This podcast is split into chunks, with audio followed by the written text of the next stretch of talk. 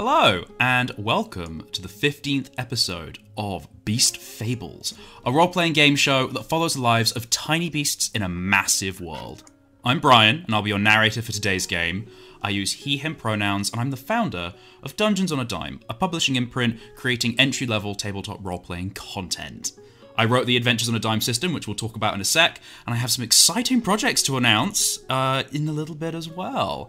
However, most importantly, I am joined today by Atlanta, Fraser, and Ver, who are three talented illustrators and delightful beasts in today's game. We're going to start with Atlanta. Could you please shout yourself out? Uh, hello, I am uh, Atlanta. I use she, her pronouns, and I am playing Pipistrel, our intrepid little bat who is getting herself into more and more trouble. Hello. Fantastic. We love drama. Next up is Fraser. Could you please introduce yourself? Sure thing. Hello, uh, I am Fraser. I go by he, him pronouns. Uh, I am playing Watson today. Yeek. and last but not least, Ver, could you please give a little hello?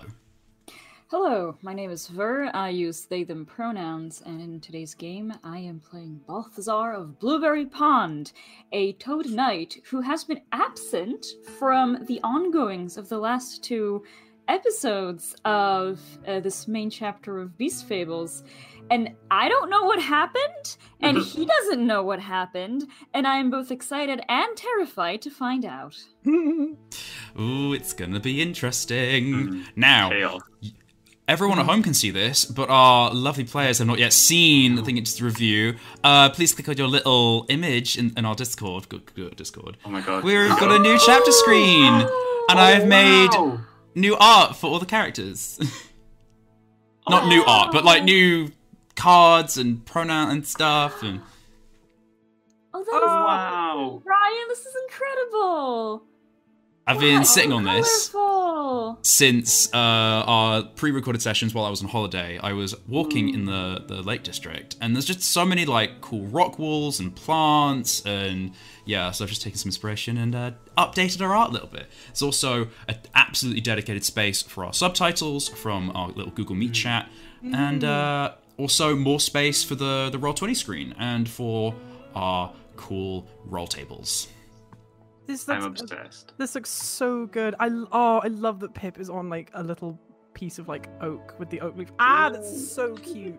Also, I don't know if you can see it. I hope you can. But can you read the text around Pipistrel's Messenger Guild crest? Left. oh my god. No Ah. rain, no snow, no beast be slow. Oh my god, that's my next tattoo. That is so cute. Oh my god. Oh, it was I really fun designing love. these. This is so good. I'm obsessed. I love it so much. Oh. Oh, Yay. Brian, thank you. It's so good. This is wonderful, Brian. Mhm. So, Thank you. Thank Lovely for little bit of joy. improving The, uh, improving this furthermore, you know? Like, it, it was already looking great, and now it Mhm. just feels so much more like, ah, each one of us has a little, little thing. and it's great because in theory I can then like put new characters in and take them out for different Mm. scenes. It'll be all like nice and simple and fun. Mhm. Ah, so today we are playing with the system Adventures on a Dime. It's super simple, and I wrote it so that it can tell some exciting and simple to run stories. You can download all the rules for Adventures on a Dime for free from doad.co.uk, uh, which is the Dungeons on a Dime website. Um, and you can use the fully automated character sheet and all the cool extras that are on Roll20 for free as well. Just go to the marketplace and download the Adventures on a Dime uh, pack, and it will have a like dedicated splash screen with all the rules for everyone to read. It's got all of the rules also in um, like dedicated handouts, and it has the fully automated character sheet with all the kind of cool clicky bitty button things. In fact, I'm gonna, I can do what I can do. I can show you what it looks like. Um, I'm gonna put up Lutzen's character sheet. Ta-da! You can see that it's got names, you can roll dice, you've got stats, you've got all the skills and things you can stick in. It's just a whole bunch of fun. And talking about Roll20, they're our sponsors for today's show. They're just amazing, amazing, cool folks. Roll20 is an easy to use tabletop platform. It's basically the Zoom of board games. You can easily play online for free, roll dice, keep track of your campaigns, and even get digital adventures from that marketplace. Uh, you can get artwork and all sorts of cool stuff. Basically, Roll20 is awesome. We love them forever and ever and ever. Thank you, Roll20. Thank you. Thank you. So, in today's chapter, chapter 9, and it is our 15th episode because we've done like other naming conventions, but it's chapter 9 today, uh, we are rejoining the charismatic toad Balthazar. We're going to be Oh, starting the story with our knight from the Blueberry Pond. So I'm going to hand over to Ver to recap what Balthazar last experienced.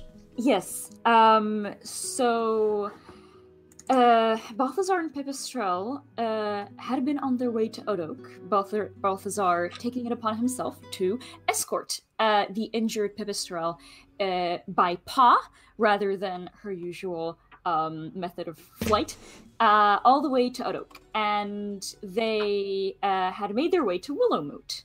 Um, it is in Willowmoot that they spoke with a rat craft paw by the name of Grimble. Uh, as uh, on their journey to Willowmoot, they discovered the um, uh, like uh, the presence of some kind of perhaps strange contraption that they were quite curious about, and then they found out that the craft paws seemed to have had lost or or something happened with such a strange contraption. So they contacted this craft paw, Grimble, spoke with her, and she told them that indeed um, uh, one of uh, their engineers has gone missing, presumably, I think, with this uh, with this um, iron beetle that Balthazar was adamant about calling a car, a coal accelerated rig. Oh, that was Um, it. I couldn't remember what you, you described it as, but yes, coal accelerated rig. Uh, and uh, because Balthazar and Pip are, are helpful individuals uh, and quite curious, they said that they will go recover Lutzen and this contraption.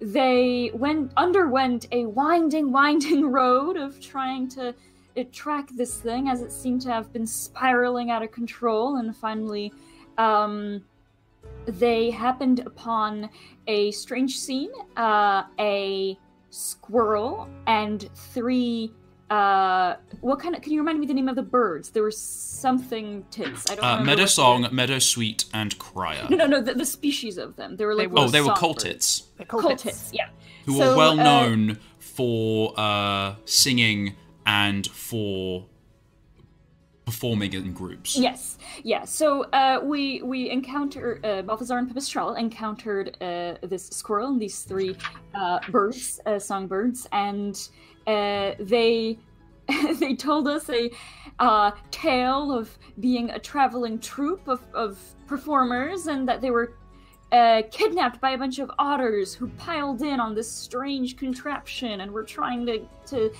drive away. And our characters, well, I mean, Pipistrel was not really trusting this. Balthazar asked some questions such as, "How did five otters manage to fit in this thing?" And the scroll was like, "I don't know. They just did." Um, and um, and there's a reason that Balthazar has a one d four in cunning, so he's just like, well, that checks out.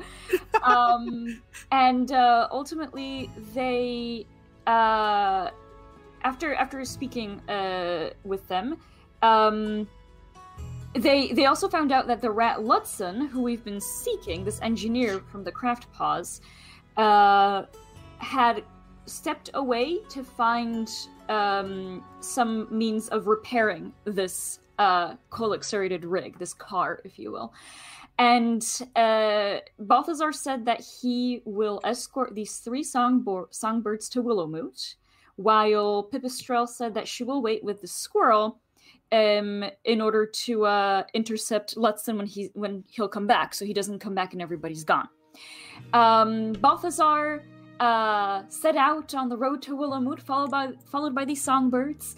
Uh, he uh, they all sung a lovely tune as he um, uh, uh, oh, what is it called? Like drummed a beat on his armor. They had a very merry time. He was building. He was very happy about it, building some rapport.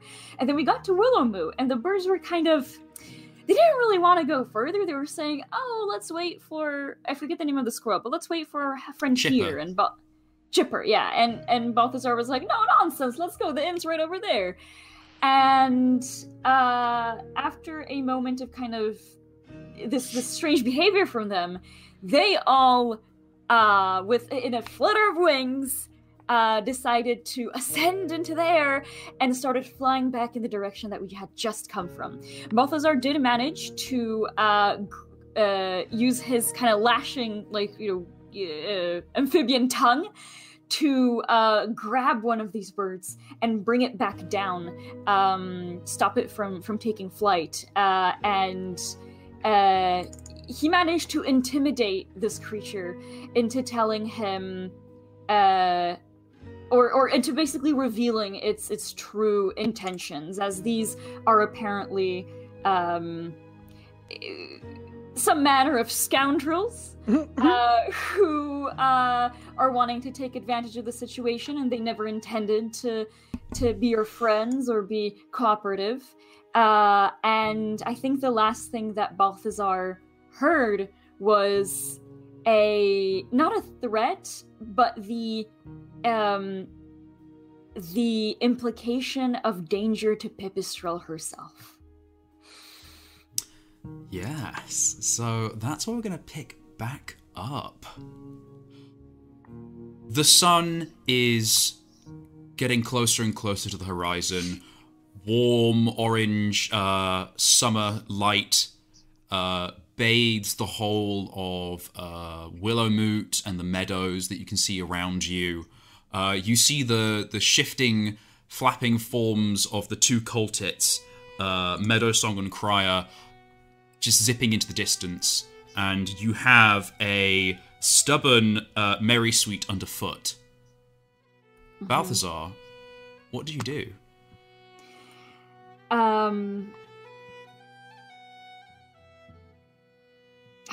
God, I should have thought about this, but now my head is completely empty.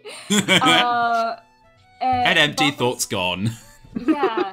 Uh, well, I think that's the same thing for Balthazar. He is now just like pure instinct, and the need to protect his friend uh, is going to to be uh, his sole kind of um, like prime objective.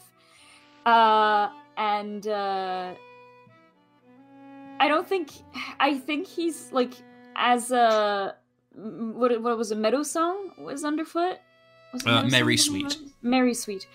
Uh, if he's like stepping down on like you know Mary Sweet's wing or something, um, he will look up at these at the birds that are floating away in the distance, uh, because he had taken out his hammer, his war hammer, to kind of Mhm. intimidate this creature.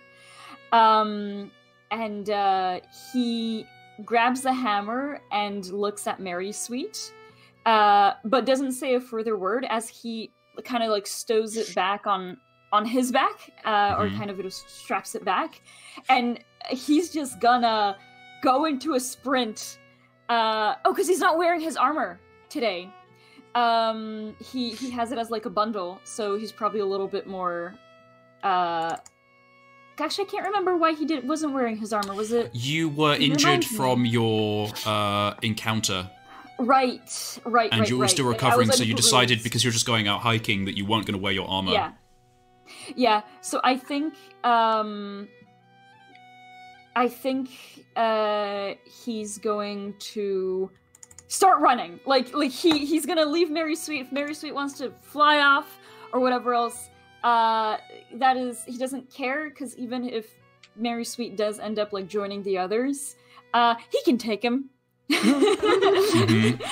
Um doesn't care.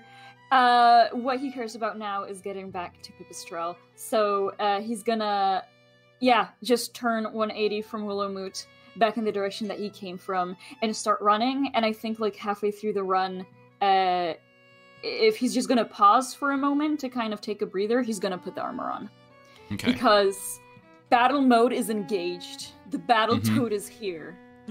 Battle toad. Uh, cool. I think this is a good moment to on the roll uh, on our little Roll20 screen. I'm just gonna scroll back up and remind everyone that your all of your uh your bearings are virtuous. We're using the I'm now naming it and announcing it. It's the Vice and Virtue bolt-on system. Uh, you all have virtuous bearings with the um, auto other success uh, boon. Essentially, you can choose uh, for another creature at any point uh, in the next until the end of the next scene to either automatically success or fail on a check they're making.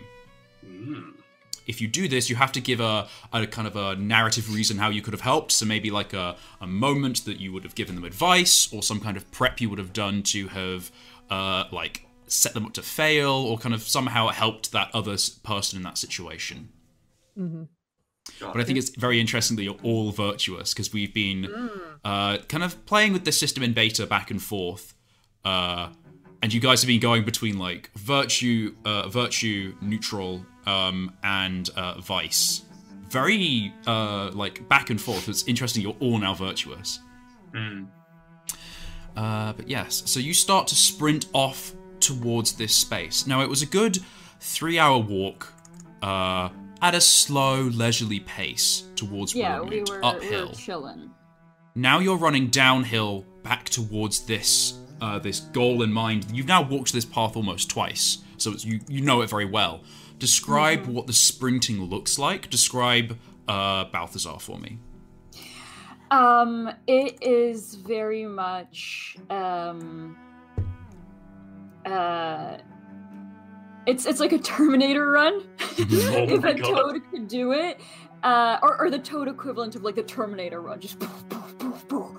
Um, but it is very much um, sustained by uh, like that feeling of um, of immediate uh, of wanting to provide like this aid and help uh it comes from a place of loyalty and friendship like Mhm. he's spurred on more by his feelings than he is like um it's it's like a kind of fight or flight uh but the fight is like fight for your friend kind of uh instinct that is right Mhm. now taking charge um and uh he is absolutely willing to push himself um, because he's very worried for, worried for Pip. You know, she's injured. She was left with these these scoundrels um, Yeah. that are very likely going to make it back before he does uh, because they're flyers. Um, but he also like counts on you know Pip being smart and um, being able to stall or get back. But he just really wants to get back to her right now because he just doesn't know what's happening and he doesn't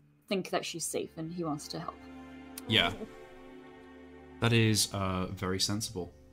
So I would like you. It sounds like you're being uh, consistent, tough. You're just pushing on. I think you should do. Um, Just vigor or Vigor, a vigor be check for me. Okay. Uh, actually, I wonder because uh, if it's like kind of downhill and he is. I hmm, I imagine he's doing like the Terminator run, the you know, but then if it's kind of downhill, he's gonna like propel some for propel himself forward. start streaming. how this goes. So did we did we lose much or um... Uh, when I said pause, that's when I stopped stream. Now we're back. ah Ah, Okay. I hope people can see us. hear us? Hear us. I'm gonna reload the stream. Mhm. um, oh yeah. We Oh. I, I have the stream up and it we, we seem to be moving. Yes. It seems to still be picking up stuff. Mhm. Okay.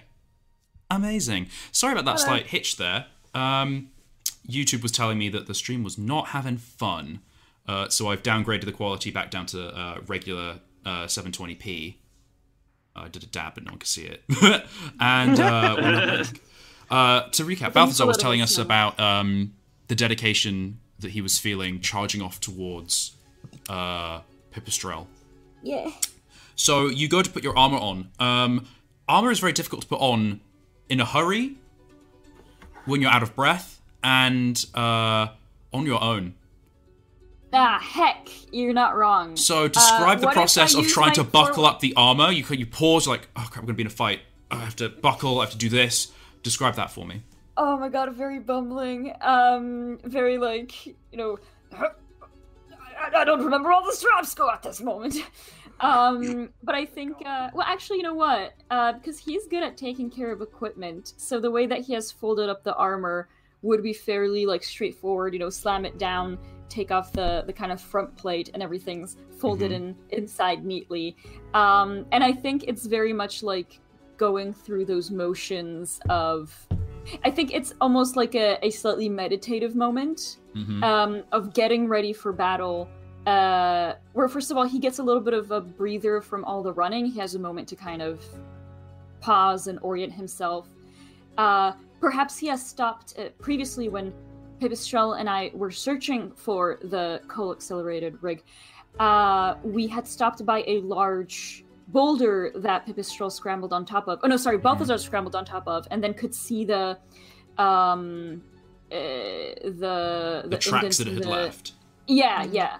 Um, so I imagine maybe he stopped at this place as like an orientation point, and as he's just kind of looking around, you know, being like, okay, okay, I'm gonna have to go probably here. He's taking a breather, um, and he's gonna uh, very meticulously kind of put that armor on, um, uh, uh, as almost like a meditative kind of moment of of you know taking a knee almost you know silencing yourself stilling yourself getting ready for what is to come Yeah. um and and getting rid of maybe a little bit of that frantic kind of panicked adrenaline and getting more in the n- mindset of you know i am a knight i'm gonna go in and whatever i have to do to to help my friend i will uh, but he's also not going to be coming in like "Rah!" you know just out of a run and um, I, I think there's a moment of, of stilling himself that is part of both the, like a chivalrous kind of etiquette or or the kind of things that he has been taught by his mentor um, and also over the course of uh, his his however uh, significant or insignificant um, contributions to the Boar Wars. Mm. So it's a moment of, yeah, of stillness, uh, but also preparation. So he's better equipped to go in there. I want you to make a again a vigor check for me to see how well you put on the armor.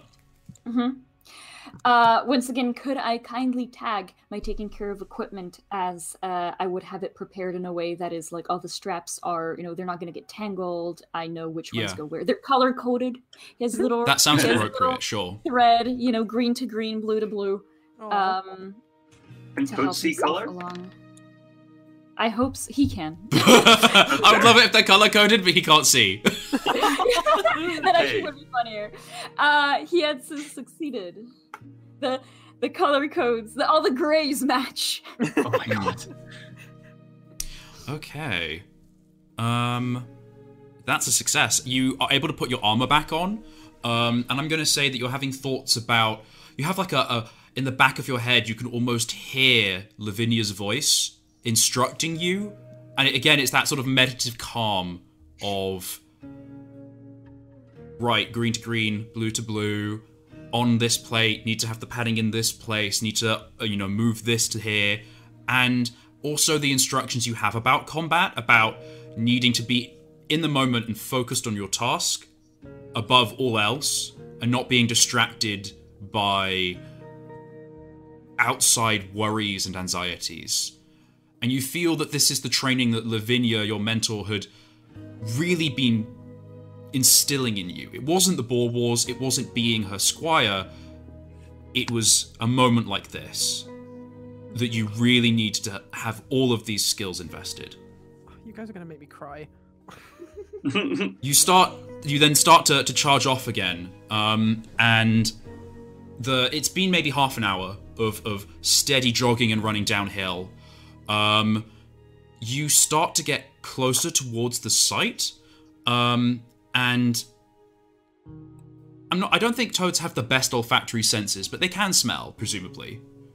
Yes, Um, they can. I yes. I'll, I like they're not like a dog, but um, they they can smell. You start to smell, or in fact, you start to feel the dryness of the air over your skin. It's been a very sweaty day and baking sun to begin with, but you feel a, a change in the atmosphere, and you you pause for a second, breathing heavily, and breathe in, and you smell smoke just the gentle, ever present smell of it. Not like you've walked in front of a campfire, just a general. Everything smells of smoke. Well, he thinks coal accelerated rig, coal, fire, uh, and uh, imagines that maybe something happened to the car, um, which maybe shenanigans occurred. Oh, was that that scoundrel of a squirrel set the car on fire to hurt Pipistrel, uh, and uh, yeah, he's undaunted by the thought of fire. Um, but I think this just makes him more anxious. But also, probably is going to be easier to spot where he has to go if there's some manner of flame or smoke.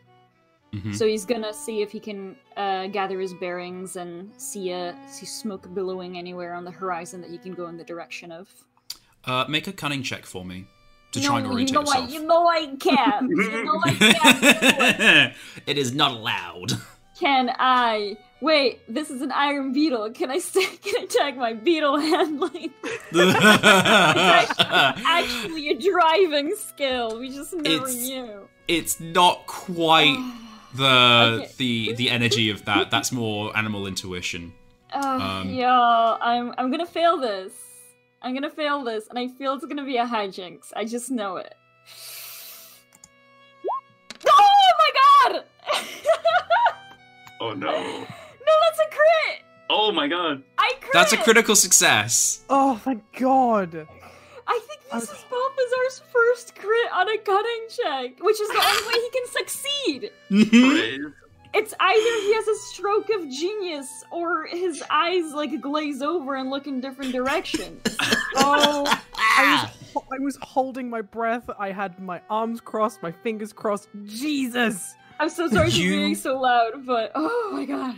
It's worth it. You pause, you look, you you kind of I think you're near that rock, the rock that you had climbed up on before, and you're used to to now that you know the best put, place to put your kind of your, your sticky paws and lash with your tongue. You manage to scramble your way back up to the boulder, and you look across the horizon, and you see in the distance a glowing red light over the horizon of sagebrush and and meadow and a general blackening of the of the quite dark blue sky now. It's getting very close to sunset. Um, and you pause. You're about to jump off and run towards the the glow, and then you pivot maybe ten degrees, and you hear the scraping of stone and the gnashing of metal, gentle and faint in the distance, similar to the sounds of the machinery you heard more wooden though. Uh, at Bramble Dam, when you very first left on your journey, the the craft paws there seem to be constructing some strange machine out of wooden cogs. So you hear this, this machinery, but more metallic. It's not where the red glow is.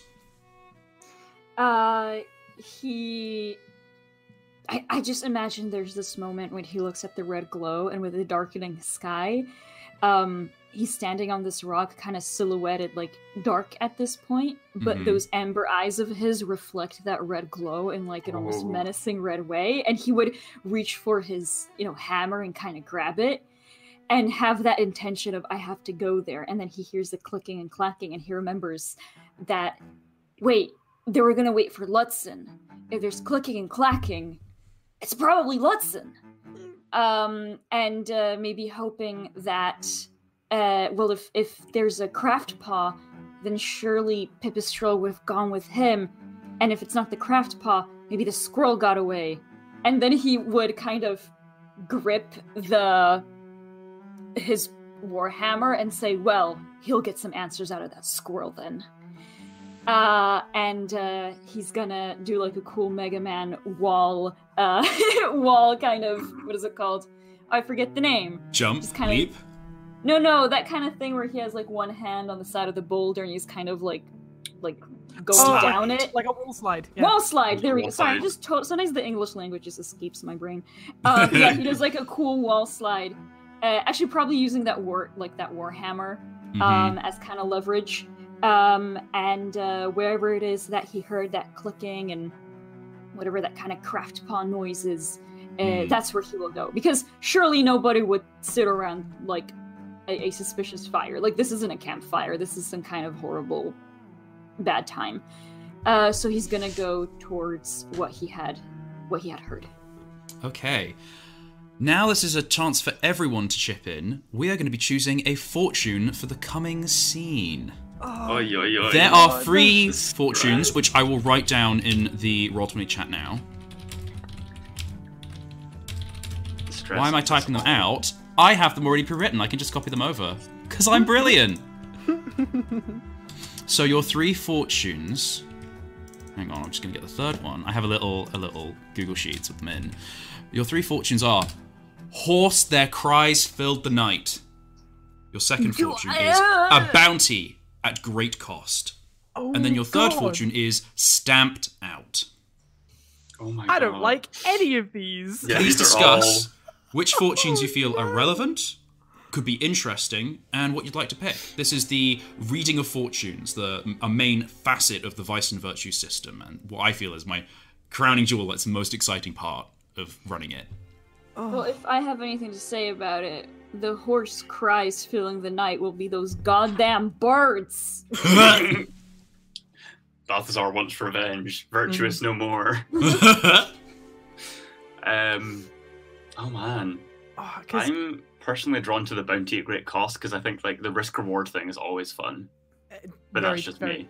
Very true, because I, again, without, uh, without giving away too much of the hijinks that Lutzen and Pip got into for for verse sake, Oh god. horse their Christ filled the night fills me with just an dread. unbelievable amount of dread. Let's go with that one. No. Well, you know, I, well, I don't know. I'm between those two. I think. I mean, we already have Ver's vote, and oh no, no, I, I was. I think of- it's- I was. Mm. I, I was. I mean, okay, no. Out of all of these, I do think that one's the coolest in like the most terrifying way. yeah. Um, but I feel like it might not be Balthazar's hoarse voice crying in the night. You know, Mm. so it's easy for me to say. it's it's just a I mean, toad going. "Meh." it, it certainly it certainly feels like the one that is like the most loaded and to be fair i suppose like you know like fraser like could apply to us kind Mhm. of maybe but also like could also apply in balthazar's situation as well Yeah, So- I, I don't know. It could be. I'm thinking. I'm trying to like think it through a little bit, and I'm like, it could be us. It could also not be us. mm-hmm. Which I don't know what's better or worse. I don't know. Either either is a good one. I think between the bounty at great cost and the horse, I think they both have similar energies. Mm-hmm. Um, i'm gonna i'm gonna i'm gonna put my i'll put my money on horse their cries filled the night just because yeah, the- let's the- go with it. like the imagery that evokes for me i'm like that's cool but also like i'm Yeah. scared like i'm real scared right. That's like high. That's like highest risk reward kind of in my. yeah Yeah, Okay. I I mean I'm just a sucker for like these extremely metal sounding uh, Oh, yeah. prophecies that Brian puts in front of us. Like I had one for Greer that was like in something I forget the full full like title, but basically the second leg of it was like into death's domain, and I'm just Oh like, God, of yes. course I'm gonna go for that one. Yep, yep. this could be. This could be the starts of like an EP. You know, uh yeah like these could be okay. the like this could be the. If we had our own album of our EP, these would be the Mhm. music tracks. yep Beast So- EPs. Beast Beast EP. I like. Beast. Yeah, let's go with the horse. Horse, their cries filled the night because that's. Oof. Okay. So, the the narrative camera shifts rapidly forward through the dry grass like tinder in the breeze Oh, to the clearing in which we find the first chapter image of this uh, adventure which you will have seen uh, when you kind of clicked on this video. We see fallen down before the groaning creaking might of an iron beetle under Chipper's paws, we find Lutzen and Pipistrel considering what to do next. Who would like to summarize very quickly what happened the last couple sessions? Oh, I don't, don't think I can even remember all the details. There was so much that. I will. Okay, I will. I will do my best to kind of quickly summarize what we went through. Uh, So, uh, Pip and Lutzen met under hilarious circumstances. Um, we had a little travel through the woods, uh, which involved a catapult, which was hilarious, Oh, okay. and Yeah. everything. Everything was all fun and fancy free, and we were making our way back to the clearing with the car. Uh, you know, to to fix it. We heard it getting started up, and we sort of rushed as quickly as we can towards it. Uh, and you know, we find um, Chipper trying to start it up. We kind of we stop her for the time being, uh, and then def- uh, definitely more hijinks ensue. But there was definitely an incident with a log that was not a log. Mhm. Uh, it actually turned out to be a massive goddamn grass snake, um, Yep. which we knew we would run, we run, into eventually in the meadows. Um, and i- you know we got we got lucky. Uh, neither of us got bitten. Neither of us got eaten. Uh, but Lutzen did did use something to magnify the light Uh, Just distract him. to, to distract the snake. Uh, and to be fair, it worked because the snake ran away, but then, you know, oopsie daisy, this is a very dry meadow in the height of summer, Yep. and wildfires do happen. so we're now kind of in the in the accidental mess that uh, we created by trying to scare away a grass snake. Whoops! Yeah. So welcome to that, Ver. yeah, we done goofed a little bit. I'm moisture sensitive. oh no! My skin. Mm. Oh no! Things are about to get very interesting. Ah, You look sizzling before you. You see there are two uh, birds perched on the top of the beetle. Half of the legs, the left side of its legs, are creaking and grating across the ground as it tries to get up. You see a tuft of red fur inside and hear the voices of these three Chipper, Meadow Sweet, um, oh no, Meadow Song and Crier uh, arguing with each other. Uh, Crier looks up um, and spots that you've entered the sort of the clearing where the metal beetle was, and cries So out. is it me? Me or Balthazar? No, not Balthazar. I did No. say Balthazar. I didn't mean to. No, no, you, you just said you, uh, which is why I was. Ah, it was maybe no, I meant I, I meant Lutzen and Pipistrel. Really Hear uh, Crier call out, "Ah, they're back, boss! They're back!" And inside, muffled by the the groaning creaking of the metal, you hear, "Ah, "I I can't! Someone come here and pull this!" ah." And one of the iron legs, seemingly by accident, shoots out at its full length towards you two. Oh god! Oh my god. What do you do? Oh, oh god! Um, Um. Oh my god. I, I think Lutzen would try and like spin around and use the, his beetle shell to try and like block some of it in front of Pipistrel. Mhm. Oh my god! I think, I think in doing that, I think Pip would have instinctively, if the leg is kicking out, um, grabbed Lutzen and like pulled him to the floor to like Mm. s- like hide underneath the leg as it kicks out. Okay. Um, I would like one of you to make a cunning check because you're both trying to use the environment or tools that you have to avoid danger. Okay. Uh, Or I want both of you to make a roll, and whoever rolls highest will go with their plan. Oh, Right. okay, okay. Okay, let's go. Oh. Okay. Let's go with Lutzen. Let's huh? Lutzen. yes, we'll go with Lutzen's plan with the critical success. You do better than expected. The narrator describes how things go in your favor. The leg kicks out. You are grabbed by Pipistrel to go down. The leg, as you turn, kicks the chestnut, the dried, cured chestnut shell of your backpack, and sends you both spinning backwards into uh, some stems of grass that break your fall. You're sort of dizzy, but you're not at, at all hurt.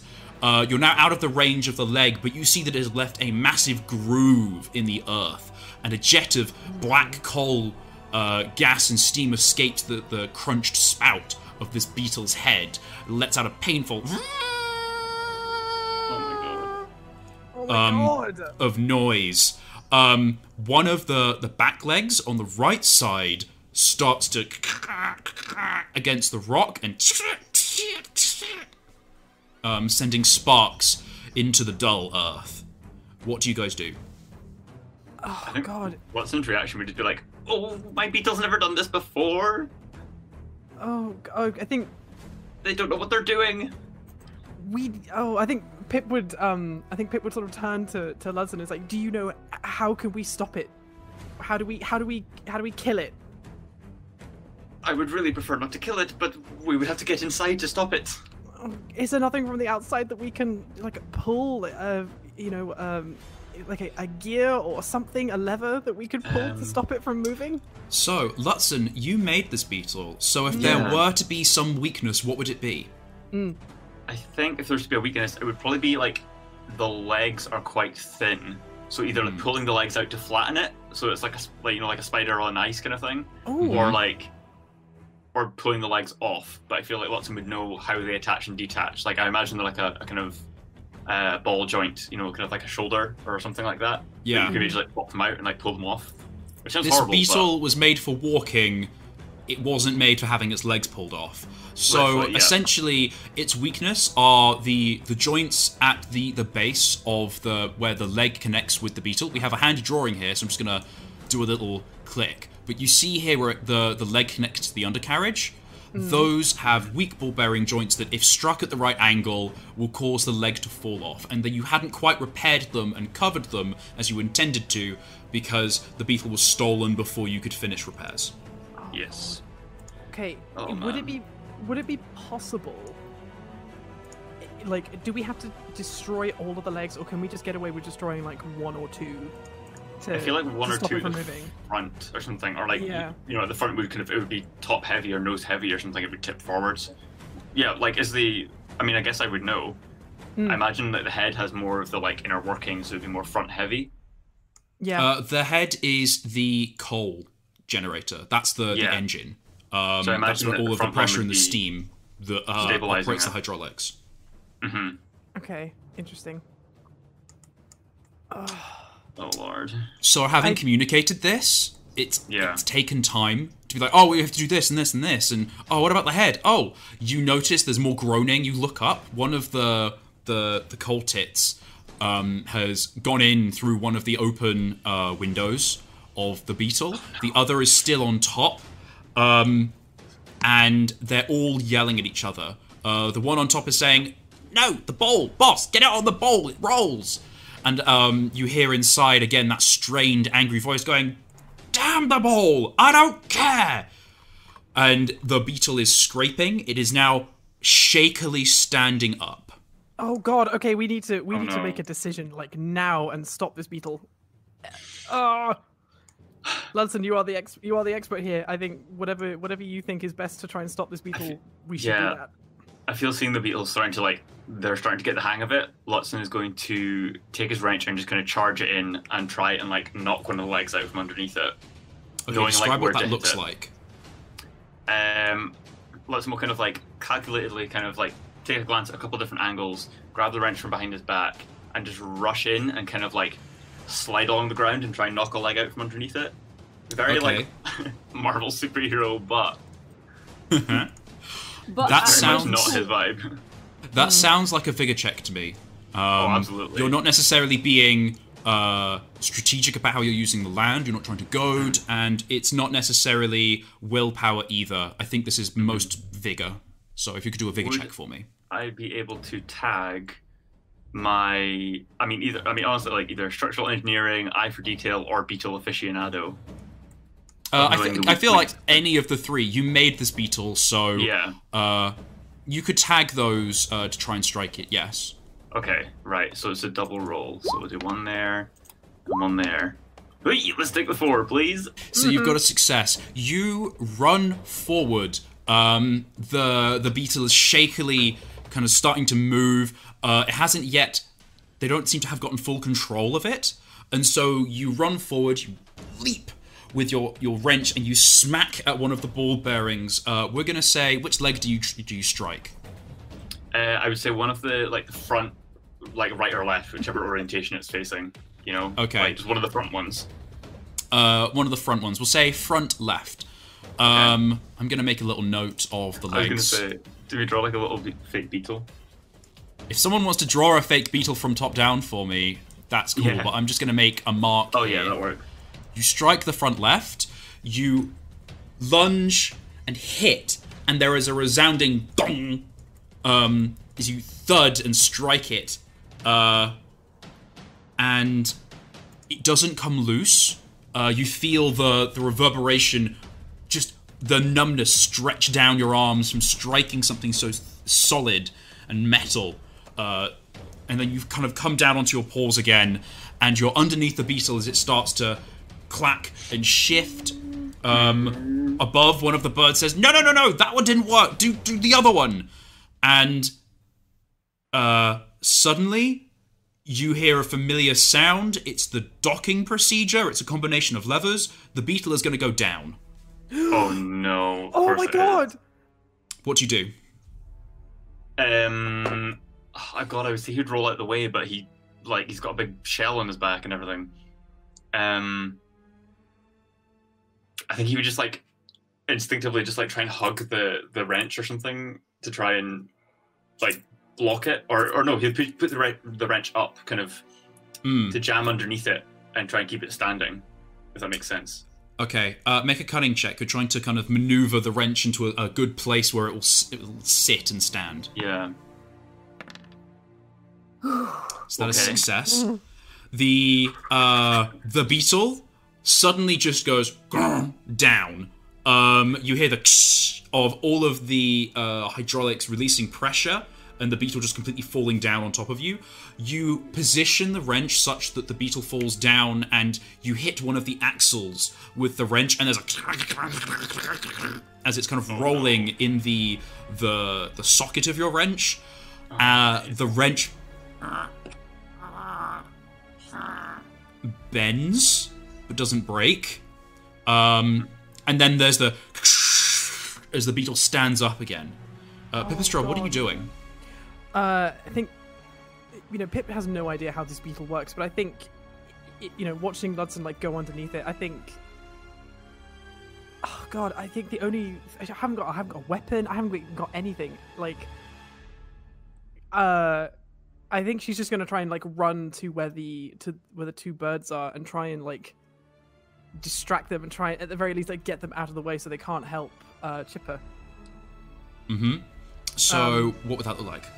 Uh, I think you know after after Lutzen ran towards the beetle and sort of slid underneath it. I think uh, what she would do is she would have like followed followed along and with her very sort of like scurrying little uh, little bat body, she would have like crawled up onto the back of the beetle um, to try and like I don't know, like tussle with one of the birds. I guess try and get them out of the way so so Lutzen can maybe like you know do whatever he needs to do, like break a leg of, of one of the like break break one of the beetle's legs or get this thing to stop.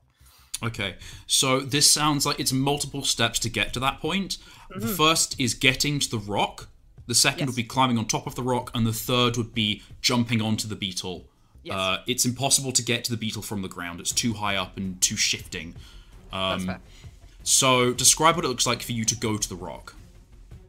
Um, The large rock that it had crashed into, that it is scraped against right now. uh, to the best of her ability, you know, I think Pip would, she would like run. She would run straight over to the rock and like, uh, you know, kind of wouldn't really be looking anywhere else. She would be like, get to the rock, get to the rock, climb the rock, climb the rock. and then you know climbing up the rock would be you know she's she's a bat she's a relatively good climber um so it would be as again just as quickly as possible you know to, to the best so it sounds. to, like, we- We'll start with just getting to the rock. That sounds Yeah. like a willpower check to me. Just to sort of like your your your vision narrows. You focus. You've got your Mm-hmm. goal. You just go.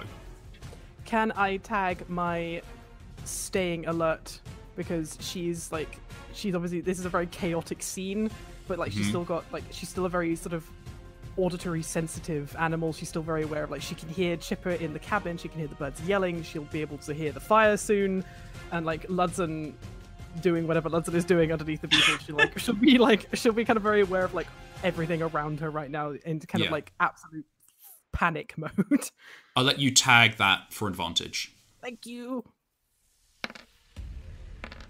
Oh, okay. Oh, that was a six and a no. one. So as opposed to the hijinks, we're going to go with the success. I'm Thank guessing. God. yes, please. Yo, yo, So- Uh, you kind of- the beetle is now kind of turning around with the legs stabbing into the ground. One of them lashes out, seemingly accidentally, unbalanced towards you. You dip Uh-huh. inwards underneath around the leg and then back out from underneath the beetle round towards the rock. Um, Lutzen, what are you doing right now? Um, so you said the the the wrench is kind of stuck under there and bent, right? or Uh, is it, is bent the, the axle? So it's no longer stuck underneath there because the, it- the beetle dropped down on you, bent the wrench, and then went back up. It didn't hurt you, Right, but now yeah, you have yeah. a very bent wrench. Okay, that's fine. Um, he will kind of use the wrench to kind of propel himself out from underneath it, just as like Mhm. a, a kind of crutch. Get out from Yeah. underneath it and try and take out the other front leg. Uh, so, just so you know, the first front leg isn't taken out. You smacked Oh, it, right. but it didn't break it. Oh, okay. In that case, he will, yeah, just try and take out that that that first front leg then, um, in Okay. a way that is not going to fully like destroy it, if he can, but just kind of disable it. Well, essentially, you have you have to break the ball bearing out. It won't permanently de- break it. It just requires Mm-hmm. fixing, but it would take the leg off. Yeah, that's fine. That's yeah, as long as he's not just destroying it completely. Yeah. Um, but yes, I would like to do that. Um, Okay, so that's going to be a vigor check again.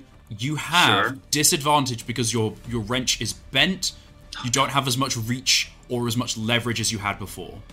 okay, can I tag the structural engineering again uh, to know like, you know, where the right place would be to hit, despite having a, a kind of broken wrench or a not as useful wrench? I would say yes. You're able to sort of quickly do the math in your head to realize what leverage you would need to do to use this broken wrench or this bent wrench to um, get the same effect. I'd say you just have a straight roll. That's fine. Okay, so just vigor. Whoa. Okay, okay, okay, okay. Okay, so you rolled a five, a success. You do as well as you can. Then I have to describe how successful you are. You put the wrench in, and then leverage. You just push up, and there's a and a gonk as the ball bearing falls out of the leg. Um, Cool. the leg stays there, hung for a second before collapsing onto the ground. The beetle then lurches forward, all of the legs now Oh, trying no. to stabilize it and moving forward. The left leg, front left leg, has fallen off. The beetle lurches away from the rock forward, scrabbles around, and then there's the slow turning as it back towards you. And in the front window, you see a sweat drenched, uh, kind of blackened, coal stained uh, chipper looking angrily at you Uh oh. Um, and it starts she starts to operate levers and you recognize them as leg operations. You see that uh, one of the coal tits is inside operating another lever um, which is the steam release which normally you'd be operating with your tail. And the, the beetle starts to lurch forward and the front right leg starts to jab at you and stab at the ground where you are. Oh no! Uh, what do you do? Okay. Um, I guess he just would like try and dodge out of the way. There's not really much he can do apart from that. Um, Mm-hmm. so this is going to be a contested uh, vigor check Okay. um, so i would say if you're trying to dodge out of the way that sounds like cunning to me okay. Cool. Um. Bum. I'm trying to see what I can tag. So I roll a O. Oh Oh fuck. I roll a die, and you roll a die. I rolled a 12 Yeah, well, and a you're D12 good- yeah, I mean, because you're this gonna is be- a, a I mechanical only beetle. have a D8. I only have a D8, so it's only gonna go one of a ways. So it stabs forward, and essentially the beetle, if operated correctly, can be very fast. It's got Mm-hmm. pressure of a whole coal engine behind it. Black smoke starts to emerge from the horn, and the first jab m- misses you. The second jab almost catches you. The third jab flicks you off. It just kicks you full off into the grass. You Oh take God. vigor damage from being smacked by this leg. Uh huh. What does that mean? Oh, that means I go down a dice, right? Yeah, you go down a die size. For, I for have vigor. a question. Yes. I'm on D4. I have a very quick question.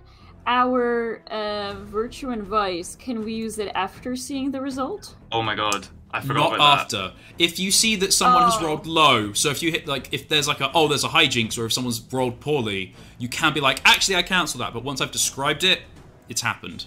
Okay. Okay, that's fair. Okay, I good. completely forgot, but thank you for reminding me, Ver. No, because I, I was thinking of negating the 12, but I guess it's been already described. I just didn't know when I can chime in, but I'll Hmm. keep it in mind. Yeah. So, Lord.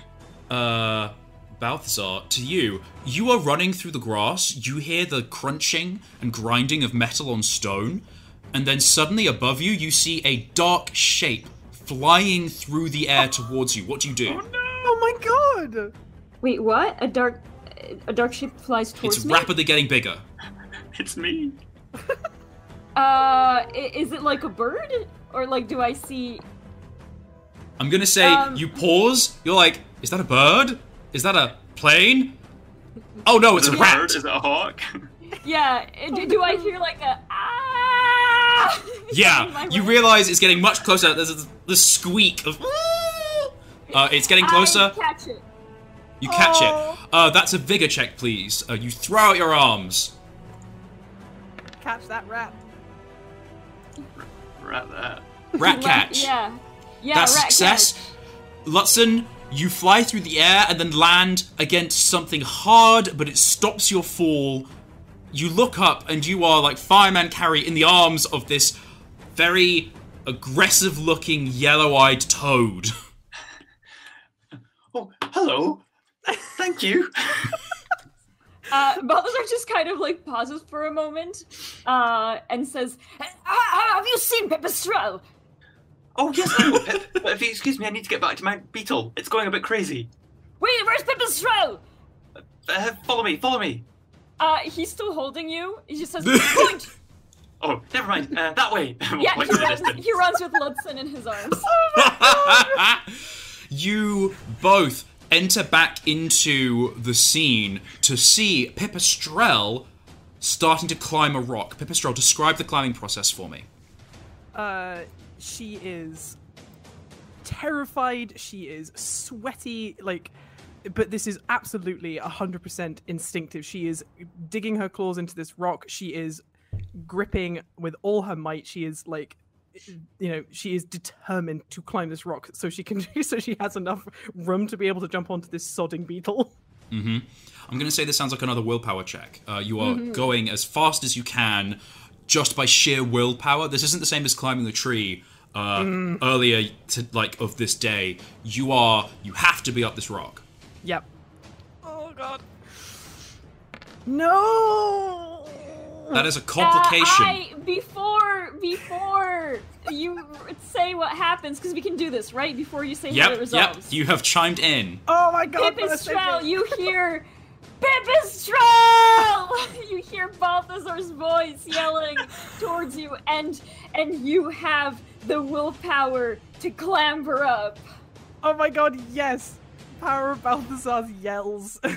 You don't know if you're hallucinating or if it's real, but you just feel the presence of this boisterous toad in, in front of you, and you just push that final bit up. You, instead of a complication, succeed. You scramble up to the top of this rock, you have your balance, and you see that the beetle is close enough that you could jump. It kind of lurched away to kick Lutzen and seems to have lurched back to the rock, almost to rest itself against it for stability.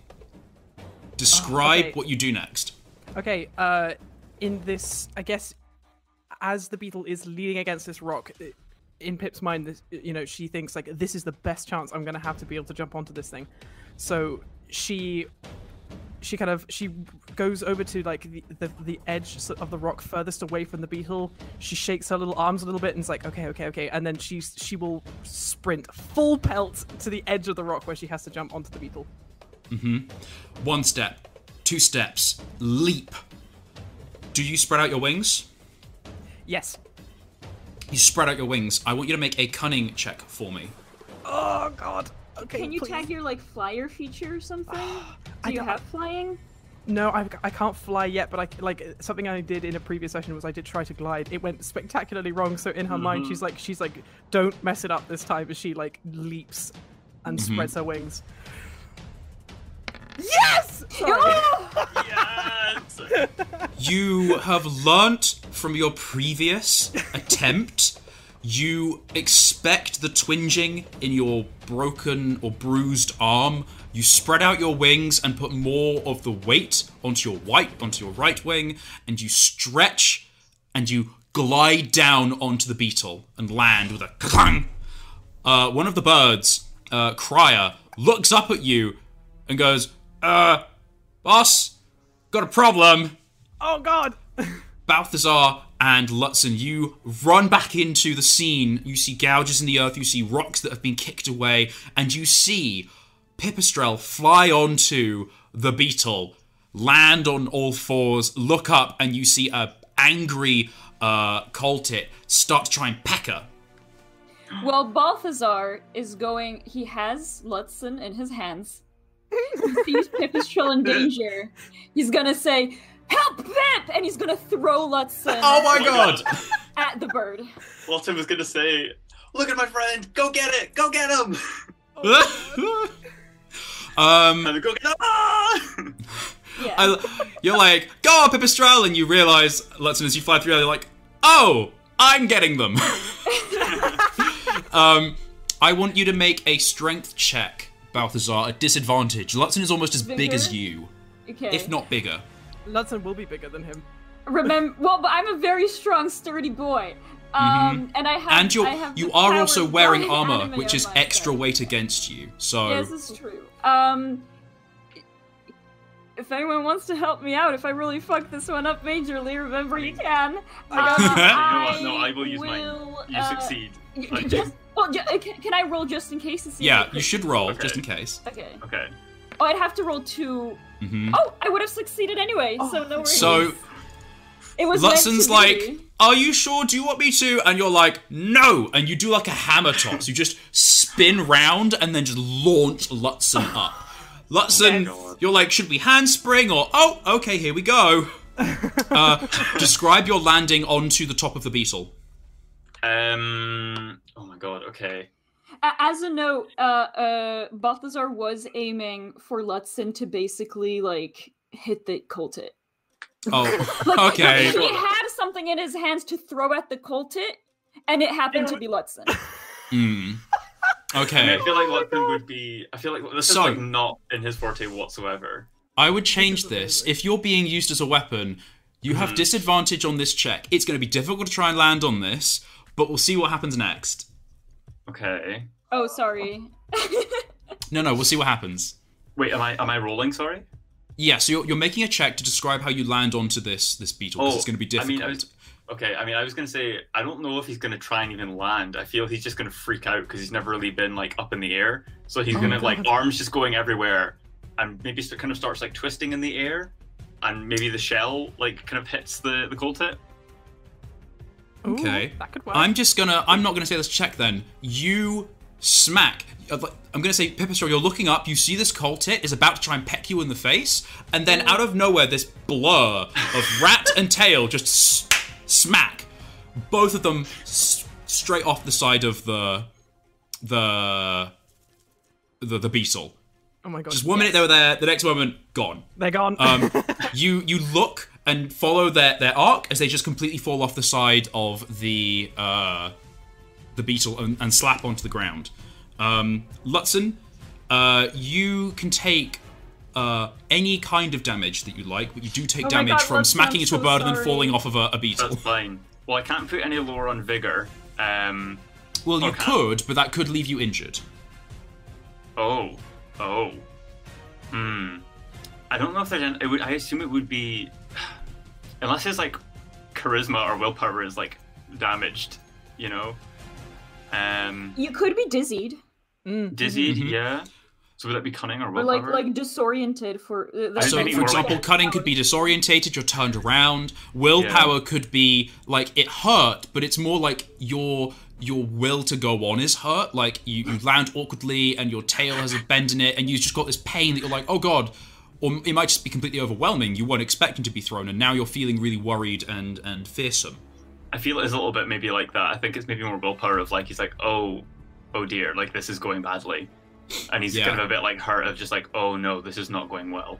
Mm-hmm. Oh. So I'll take, I'll I take think you a take a point in willpower damage. Um, Yeah. Then Okay. nonsense. This is going great. I just, I just got a strike like a like a bowling strike on a bird. So the, Birdie. the the bird is completely knocked off. You land on top of Crier, who isn't moving. Um, as you roll off of them, uh, the beetle is chaotically stabbing around. There's a um, right. Pipistrel. Yes. Describe what it is like to hold on to a bucking beetle. Uh, as soon as Pip feels like this thing just start to like judder with, uh, you know, what I imagine is probably quite a severe amount of like violence up and down, um, she would she would drop to all fours, um, and like I imagine that there's probably like uh, little sort of uh, like pipes and grooves and things coming out of this out of this beetle's back. Um, you know, to so like she's probably looking for, she probably grab onto like, uh, one of the little sort of ridges on its back or like a little pipe or something just to like hold on. But she's like she's on all fours and she's like flattening herself against the back of this beetle to the best of her ability. Okay, I'm going to say that's going to be a cunning roll because you're trying to look for handholds. You're not just gripping on for sheer life, and you're not determined. Like if, if I leave this beetle, it's all over. It's going to be a cunning roll. Okay. Oh, please, please, please, please. Oh, thank goodness. That's a seven. You, uh, your hand briefly taps one pipe, and you go, "Nope, that's hot." And then you find uh, a groove uh, where a pipe used to be, but has seemed to have crunched off. That's cold. Instead, you hook your your one claw in there, and you've spread your wing over another side, and you are holding on as this this beetle lurches and shakes and cavorts. Uh, Balthazar, what would you like to do? I'm gonna say it's like your turn to act. Yeah. Uh, okay, so Balthazar just threw a rat at a bird. Uh, successfully, this thing is bucking, and uh, uh, Pipistrel's on its back. Um, he he sees that it's missing one leg, and thinks to himself, "Well, it can't buck if it doesn't have any legs on the one side." Mm-hmm. Uh, so he's going to grab his warhammer, which he had like, you know, strapped to his back when he saw the Yeah. shape coming towards him. It was like instinct to catch this this rat in distress. Um, so he's gonna unstrap his uh his warhammer, um, and kind of like like give this kind of you know like a bull like snort from his from his nostrils just Yes. um, and uh, even does like a little, like uh, before a bull charges, you know how they like uh, scrap their hooves on the ground. He kind of like goes like you know, uh, does something like that, and then charges in. Looks like he's just bleeding out of his nose. Just Yeah, looks like I'm he's gonna- bleeding. I don't. I'm gonna move him away. He's not. He's not having that. Um, he uh, he is going to charge in, um, and uh, uh saying like, "Hold on, Pipistrel!" Uh, and he's gonna try to try to hit the leg like where it connects with the body, just because that's that's like an obvious point to cripple something. Mhm, Um, which leg are you targeting? Uh, the next one to the one that is already missing, because Okay. we're presumably on the same side. Because Lutzen Yeah. would have been on that side and then get kicked away, right? So Well, you could easily maneuver to it and see that the leg is missing. So you Yeah. run forward. Um, I would like you to. It sounds like it's going to be a vigor check to try and leap and smack this this uh, ball bearing leg area. Okay. Um, I want to see if I can uh tag anything, but beetle handling. Come on, let me have this. uh, I, I feel Uh, like I want to. I want to let you tag beetle handling. Do it. because I would, because this would be if there was an angry beetle. That's how I would take off its leg. Sure. you know, like this is the same kind of feature. I feel like the, the logic is there. If you, if something's angry at you, take off their legs. oh my god. Yeah. You're not playing Greer anymore.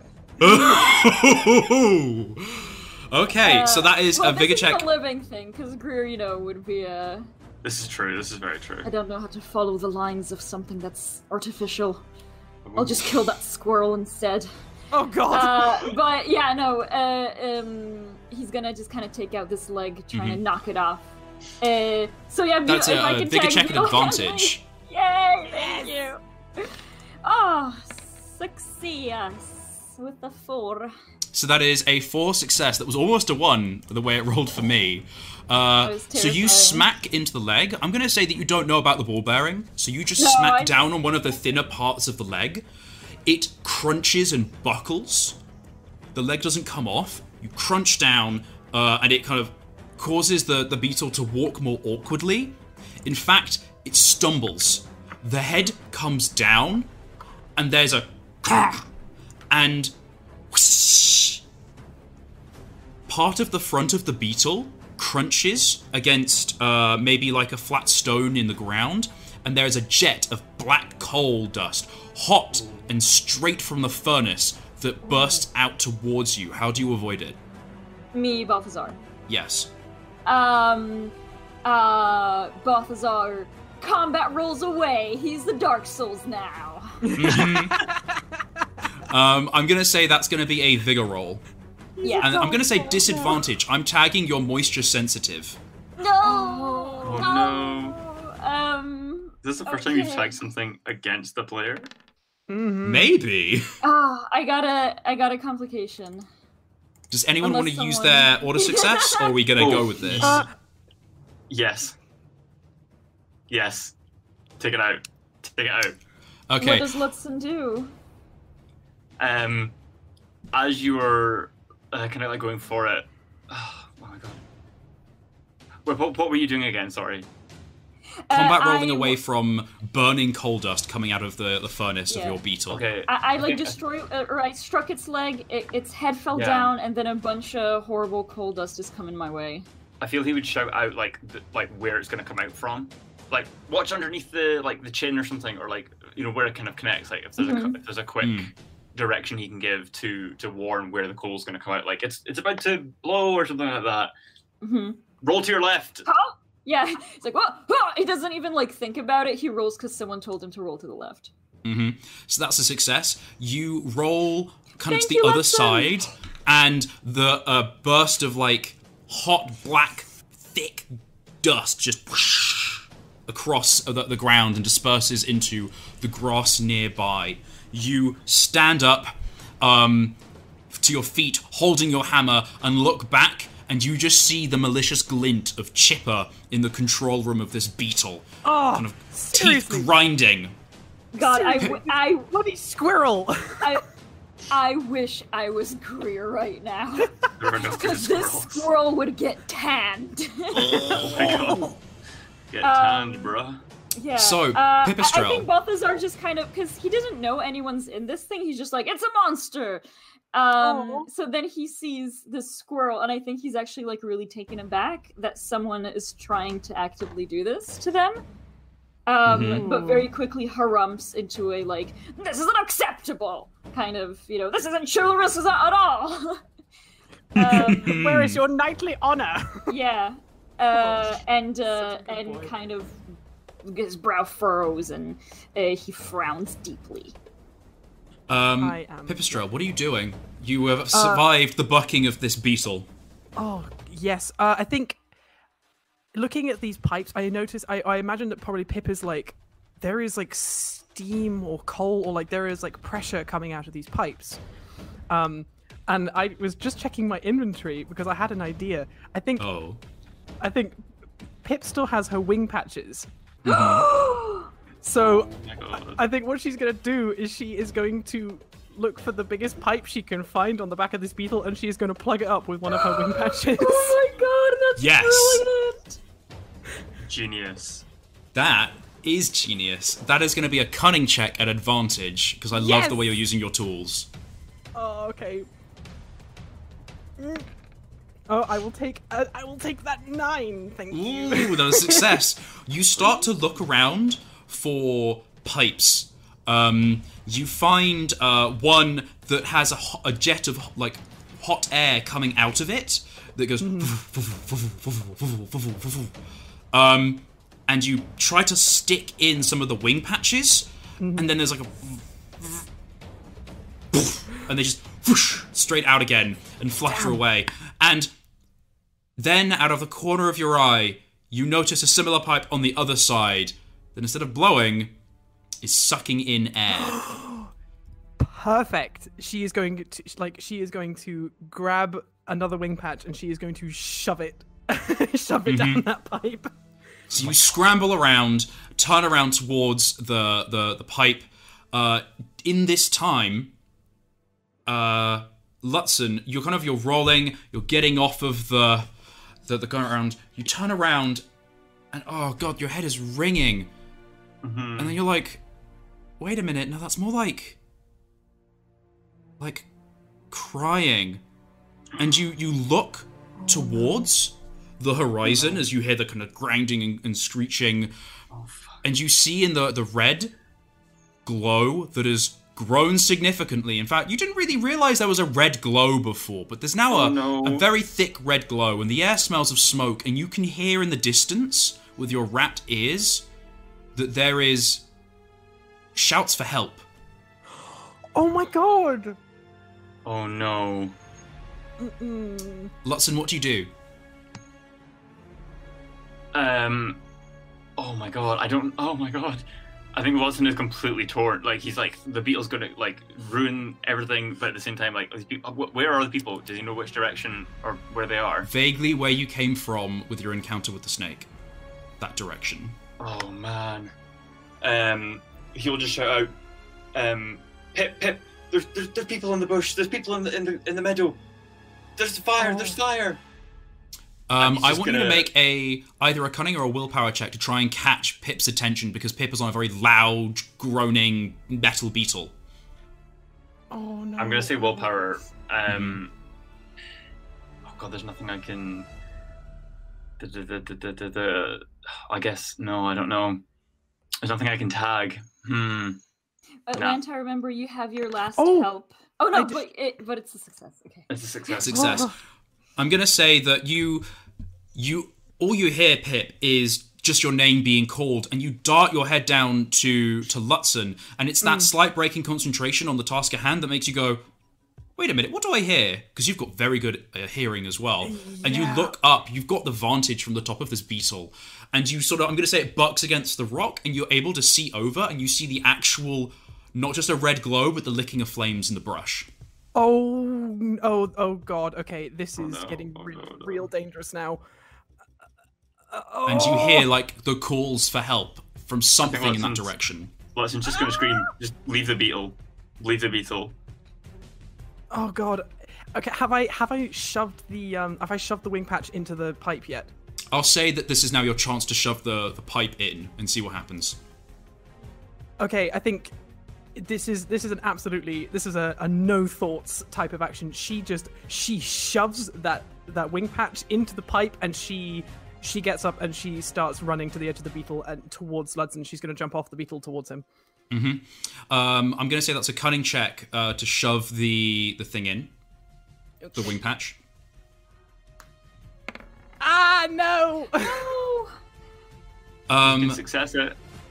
Can I Can't. success? my- no, virtue is only someone own. else. Yeah. So here's what the complication is. You barely manage to pull it off, but not without consequence. The narrator describes how the situation becomes more complicated. You shove the the wing patch in, um, and it just straight in, and you think, "Damn it!" And you shove another one in, and gone. And so you just shove your whole bag of wing patches in there. Cross wing patches off of your kit list. You lose that tool, God but there's a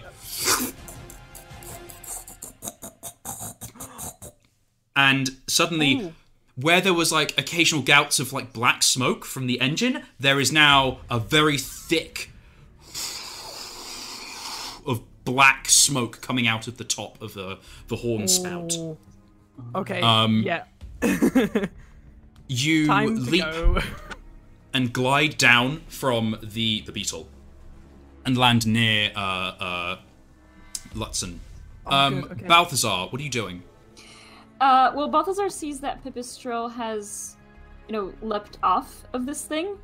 Uh, he doesn't know what's going on. He just wants Pip to be safe. oh. Um, so he's gonna, and he combat rolled away thanks to Lutzen's Mhm. uh, uh, advice. Um, so he's gonna do another, just just because he can, another combat roll in their direction. so basically, they're all like standing together. yeah And and um, would he have heard uh, Lutz say like there's fire, no calling out to Pipistrel?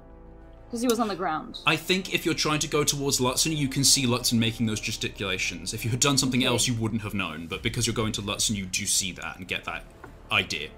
And he did see the glow earlier, so he has Yeah. the idea of a fire. You kind of you see like Lutzen desperately gesticulating to something in the bush. You see the glow; it's gotten bigger. You get the idea that you know you get the vibe. Yeah. So is um Crier still next to Lutzen? Um, I'm gonna say Crier is still next to Lutzen. Uh, Crier isn't moving. Um, you, I'm gonna ask for either a vigor or cunning roll, uh, for your moving towards uh Lutzen, the way that you described it, of that sort of like rolling and moving.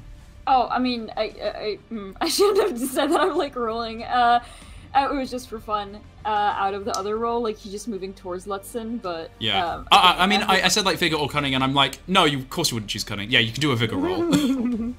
God, I hope I don't fucking kill Crier. mm-hmm. Sorry, So that's a three.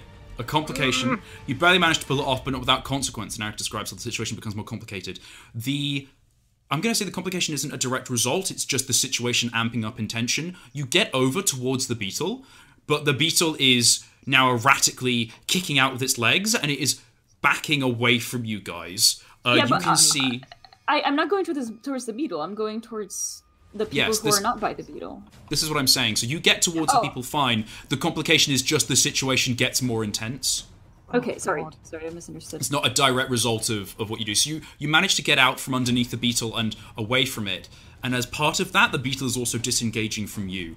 The the legs are kicking erratically and moving backwards, and the beetle is actually starting to crunchily walk off into the brush away from the red glow.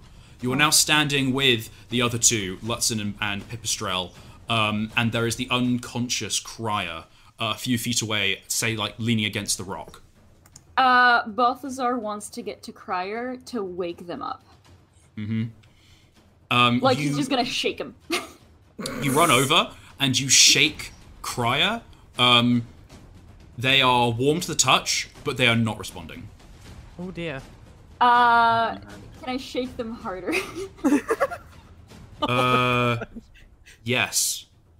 I want to wake them up because, uh, yeah, Balthazar, yeah, Balthazar basically wants to solicit them to to fly to Willowmoot and warn everybody. Oh. you smart. shake and you shake harder. There is no response. Oh shit. Um, is there any like blood? Is this, does this guy's like? Did he get like um, you know, like like uh, his his his hit his head? Make a cunning check for me. Oh, Ah, you know I can't do can- that. And Lutzen seeing this and trying to see Balthazar trying to wake them up. Could Lutzen take out his can of oil and try and hold it under their like nose? Oh wait, no, wait. where- This this is a really They do stupid have question. nostrils. They do have Yeah, like just something to kind they of like nostrils. wake them up to smell. smelling. salt. Oil is not smelling salts. Um, it, Oh, I was thinking like like you wouldn't wake yeah. someone up with a a a, a, uh, a glass full of olive oil. It wouldn't have that effect, unfortunately. Can smelling I- salts are a very specific compound. Going off of that, can I Hmm. take out my delicious slug jam to maybe Ooh. ruse them with, uh, you know, with like sweet food? In my head, I was thinking oil can, petrol, but obviously Yeah. So we just don't have petrol. Uh, unfortunately, I'm gonna say you're you're moving around with your hands. You're you're digging at your pack, and uh, you take the jam out of your out of the pack, and you're like, ah, food, and you go to undo it, and you're like, oh, this is really hard to open, and then you realize that your hands are covered in blood. Oh my god. Um. So, uh, wow. I mean, you know, Balthazar's been to war. Like, he knows what's up. Uh, he he uh is gonna look at at the blood on his hands and look at Crier. Um. And uh. I think just look around at the fire and say, um. Uh, because he didn't hear the cries. Uh, He just is aware of the fire, and he's going to say, "Uh, uh, "Somebody has to go and warn, warn Willowmoot if this thing spreads. Uh, it, it'll be devastating."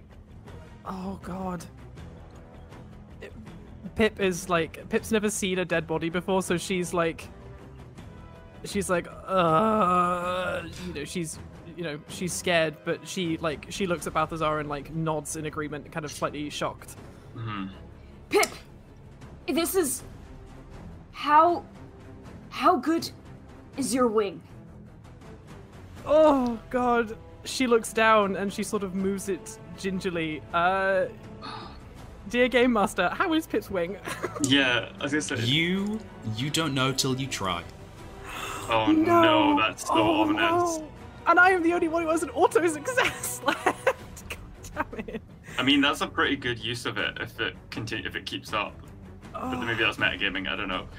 Oh, well, Oh, this I is mean, the I- thing. Again, I virtue is it. about taking a step back, using that inference and information, and examining the benefits of everybody, taking in the whole scenario. The benefit from virtue is you can automatically dictate the success or failure of another character's Yeah. role. Virtue, or vice, is the opposite. Vice is about being in the moment, focusing entirely on yourself, about indulgence and immediate mm-hmm. success. Vice's bo- boon is also success only for yourself. Well, mm. because because I know in the last um, like it it's it, it's been like a, it's like as we are playing, I know it's been like a, a hot minute, but like y- you know, it has only been like a day since Pip like had a rest, and she has been putting the poultice on her wings. She you know she hasn't needed to use her wing patches. She hasn't gotten mm. any more like any holes in her wings. She is like I suppose she is young. There is a chance that she could potentially fly. But It's like, been about three the- weeks since you were in the field hospital at Brambledown for the broken Yeah. wing. And like so it's it's possible, but like there's also like this weird moment where she looks at Balthazar and like she it's been like it's been a horrible day and she's been like she's been really scared, she's really missed him. And like just the thought of having to leave again and like leave those two in the meadow, mm. she's like, Oh, I don't want to do that. I think she would say that. She's like, you know, I can't you know, even if I even if I could fly all the way back to Willowmoot, which to be fair is not far, I, how could I leave you both out here with a fire? That's very fair. Maybe between three of us, we can we can help people and stop things, and then all three of us get there to, to warn Willowmoot. But You help are people coming- stop things. You are coming to a crossroads here, guys. The beetle is moving into the brush. The grass is parting before it. The opposite direction, you hear now and smell the crackling of fire and cries for help. Very just group, a group of cries for help. Oh no! Oh god, we can't. Oh my god, I do? cannot leave. I cannot. Like I know that like Pip is like, she would say we cannot leave these beasts to die in a fire. No, Uh, So I mean, that's Ba- where we go. Balthazar, like, you know, he he doesn't care much. Like, he doesn't like Chipper and these birds because they're, s- they're Mhm. horrible people. But he's just like, yeah, he'd just be like, um, uh, well, I don't care about what happens with these these, these scoundrels. There's a fire. There's there's people in need. We have to do something. Yes, let's let's let's go. The beetle's not going to make it that far. Uh, Agreed. and- but I Yeah. think Balthazar will like kind of look around last time at Crier because he doesn't know if Crier's dead or just injured. Mhm. Um, and uh, and we'll actually like look at Lutzen uh, and say, uh, I, I presume you must be Lutzen. You're a craft pie. You're, you're- you're one of the smart ones, right? Is this fellow? i i are they still alive? Um, I guess can Watson try and check. Like Uh, I'm yes. usually more more into beetles, but I can I can have a quick look. Uh, make a cunning check for me. Okay. Um. no, no, no. Or I describe eye the for- process of what you do. Yeah, can I tag eye for detail? Um, Mhm. and really analyzing the scene and seeing what is what is wrong with them, what's happened, knowing that I Mm-hmm. knocked into them and how they landed. Yeah. Oh god. Okay, so with advantage. Okay, I mean that's Two good. sevens, that's That's success. Uh, in the chaos of the situation, you run over. Uh, you do something that you've seen Grimble do uh, in other places where there's been work accidents. You check their breathing. You uh, open their eyes. You don't know what to check for, but you open uh, uh, the uh, Crier's eye and look, and they go, there's an eye there, and you close it, and then you put your, your hand above the nostrils of their beak, and you feel breath coming out. You check around, they seem to have hit their head against something uh, as they fell, and they are entirely limp, dead weight. You think they are alive, but you don't think they're conscious. Oh my god, I Right. think they're That's, alive. oh my god, that's t- intense. Or you Um, believe they're alive. Not like yeah, like them- you're like, oh, you think, but actually they're a zombie. No, it's like you know they're alive, they're breathing, but they are not Yeah. conscious. Um, Lutton will say, we'll pass that to on to the two of them and say, mm, I, I believe they're alive, but um, they will be fine for now. What we can't. Ju- what if the fire spreads? I, and uh, Balthazar's actually gonna pick the bird up because it's gonna be very light, right? Mhm. I mean, Yeah, birds are quite light, even for Yeah. that for the size. They've got hol- Um, hollow bones, so they've made yeah. it are, lighter than a rat. He's gonna. He's gonna. more. Yeah, but he's gonna pick up the the bird, and nonetheless, because he doesn't want to leave it here. Because Yeah. mm-hmm. This is like the this is like the tram car situation. Is like save one person or save like a group kind Oh of thing. You know, yeah. literally, Brian, why have you done this? Yeah. I mean, uh, honestly, Because also, drama. Balthazar's Balthazar's like. I mean, Balthazar's Yeah. like, I can't leave this person here. That's but fair. me, as a player, I'm thinking if Crier wakes up and sees that we saved them despite everything, and we ask them to go to Willowmoot, they will. hmm That's, That's true. true. Okay, I mean, I, I don't know. Maybe they're a, maybe they're a We jerk. are we are in a clearing though. We But are I in a have a- clearing. Yeah, and Mm. I do have, you know, Balthazar is gonna be be uh, hopefully uh, uh persuasive about this. Uh, so uh, that's kind of my plan as a player. But Balthazar would actually take the bird just because it's wrong to leave someone wounded who's still alive. Yeah, Um, it's not chivalrous. Mhm. that's fair. Even if they were the enemy, um, we're all still little beasts fighting against like horrible other things. He doesn't want like you know a bird or like some weasel or something to come over here and just eat it because they can. Mm. Because that's horrible. You wake up and you're being eaten. Nobody wants that. Oh my god. Oh Jesus! Typically, it's never think- worked in my favor.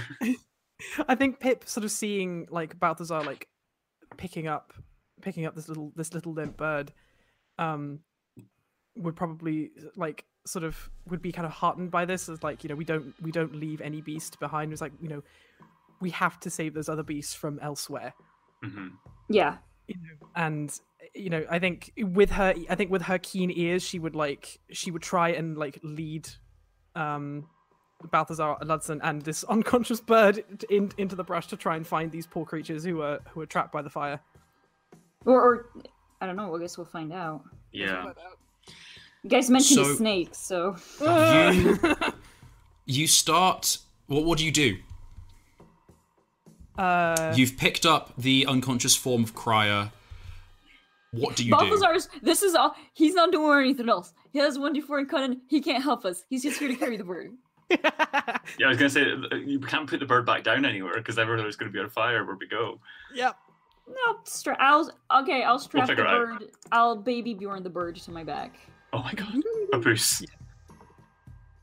i love it so good Okay, yeah, we go. We we just we go rushing into the blazing bush. I guess. yeah look we're gonna we're gonna try and find these other creatures and help them Can can Lutzen get a jump on top of the rock to get a vantage point to spot exactly where, if you can hone in on where they are heading or need to head, where the calls are coming from specifically. Uh, you could. That would be a, I'd say a vigor or a cunning check to scramble up to the rock and sort of get a better view. I'll say I would prefer cunning um, as being resourceful. Yeah, and for kind of picking your way up the rock, you now have a fair amount of light by which to see the rock. Yeah. Okay. Oh fuck. Uh, you climb uh, up the rock. Oh, can i can i can i use my auto success here okay. Uh, Uh, you do. Can uh can I um with Pip sort of like she's she'll be sort of moving around the clearing quite quickly, sort of you know ears up, moving to a different place, ears up, listening very intently. So she might be able to kind of point directionally in to the to the place where Lutzen might actually be able to see something. She's like, I think I hear them, but like from from that direction, and she'd point to like to where they might be. Sure. You are you get up to the rock, and then with the the additional direction, you're able to kind of locate originally where you heard these cries from. You see that there is now a fire. There is a a, a, a kind of a bushfire spreading through the meadow. it is spreading wide and fast. Uh, the because it's grass, it's leaving charred, embery earth, but it's also creating a wave of smoke wherever it's going, and a thick grey haze that blocks out the starry blue night um, above. Uh, and you can feel now that you're high up a, a breeze push the smell of this smoke and the heat of it over you. Um, the fire is coming towards you. I'm gonna move uh, dear Balthazar out of the way. Oh, yeah, yeah, yeah. I'll, I'll, I'll de- delete him. Oh, Oh no no, I love Oh, it. anyway. Um, we're gonna say the clearing is here. This circle that I've drawn. This is the rock that you're on with the little X on. Okay. You can see that there is uh, the cries are coming from over here because of the the grass and the brush. You can't really understand uh, what is there, but you could just hear dull like cries for help. Um, they're quite high pitched. We're gonna say that I'm gonna draw it in a different color so that I can update it as we go. I don't know why I did everything in. Anyway, blue. We're gonna use blue. Um, the fire is coming in in a wave like this. It is coming in this direction, Oh man. Oh my god. and in maybe a minute or two, it will overcome the clearing. Oh god! So we really are doing this like absolutely against the clock. Oh lord. Okay, Lutzen will see this, spot this, and just point in a direction. Not like jump off the rock, but just like scurry along and just beeline straight for the direction. hmm Um, all four paws on the ground, just like like scurrying along the ground. And people are following him. Yeah, 100% Pip is uh, right behind him. Yeah, l- uh, uh, Balthazar is taking um, cues from where they are going. He's not. Hmm. He's not paying attention to uh, the directions, so to say. I want everyone to make a vigor check as they scramble through the grass. Oh lord. I only have a D4 left. Oh, never mind. Oh, yeah. Watson, hell Oh, yeah! damn it! Uh, can I use something? Um, I'm gonna be the classic teacher. I don't know. Can you? I I'm trying to figure that out. Um, can I tag my undaunted again? As despite the stress of the situation, uh, kind of Balthazar's once again like you know. The, the he's a knight, but he was also, for all intents and purposes, a soldier. Mhm. So, despite the chaos of the situation, he's very much like focused on you know following the leader. Like, okay, we're going here, and he's not like letting any of the surrounding uh, environment detract from his uh, from what they're doing right now. Like, he's in Mhm. mission mode. Again, you're getting a, a, an almost flashback to uh, training hikes with Lavinia and other squires and knights, where the knights would lead and they would set a pace, and you had to follow them. And uh, sometimes you had to march with full equipment. Some of them, sometimes they were just for pleasure. But there was a really enduring hike around the Toad Log where you had to wear full armor and carry a full backpack, and it was a forced march for a whole day. Um, worst, worst training day of your life. But there's almost a you. comfort in that what you carried then wasn't as heavy as the bird you're carrying now. Oh yes. So you have advantage. Yeah. Hell Uh, yeah, Really cute. even though the the weight of the responsibility I think is greater than it Hmm. was in that moment. Uh, poetic. ah, come on! Ah!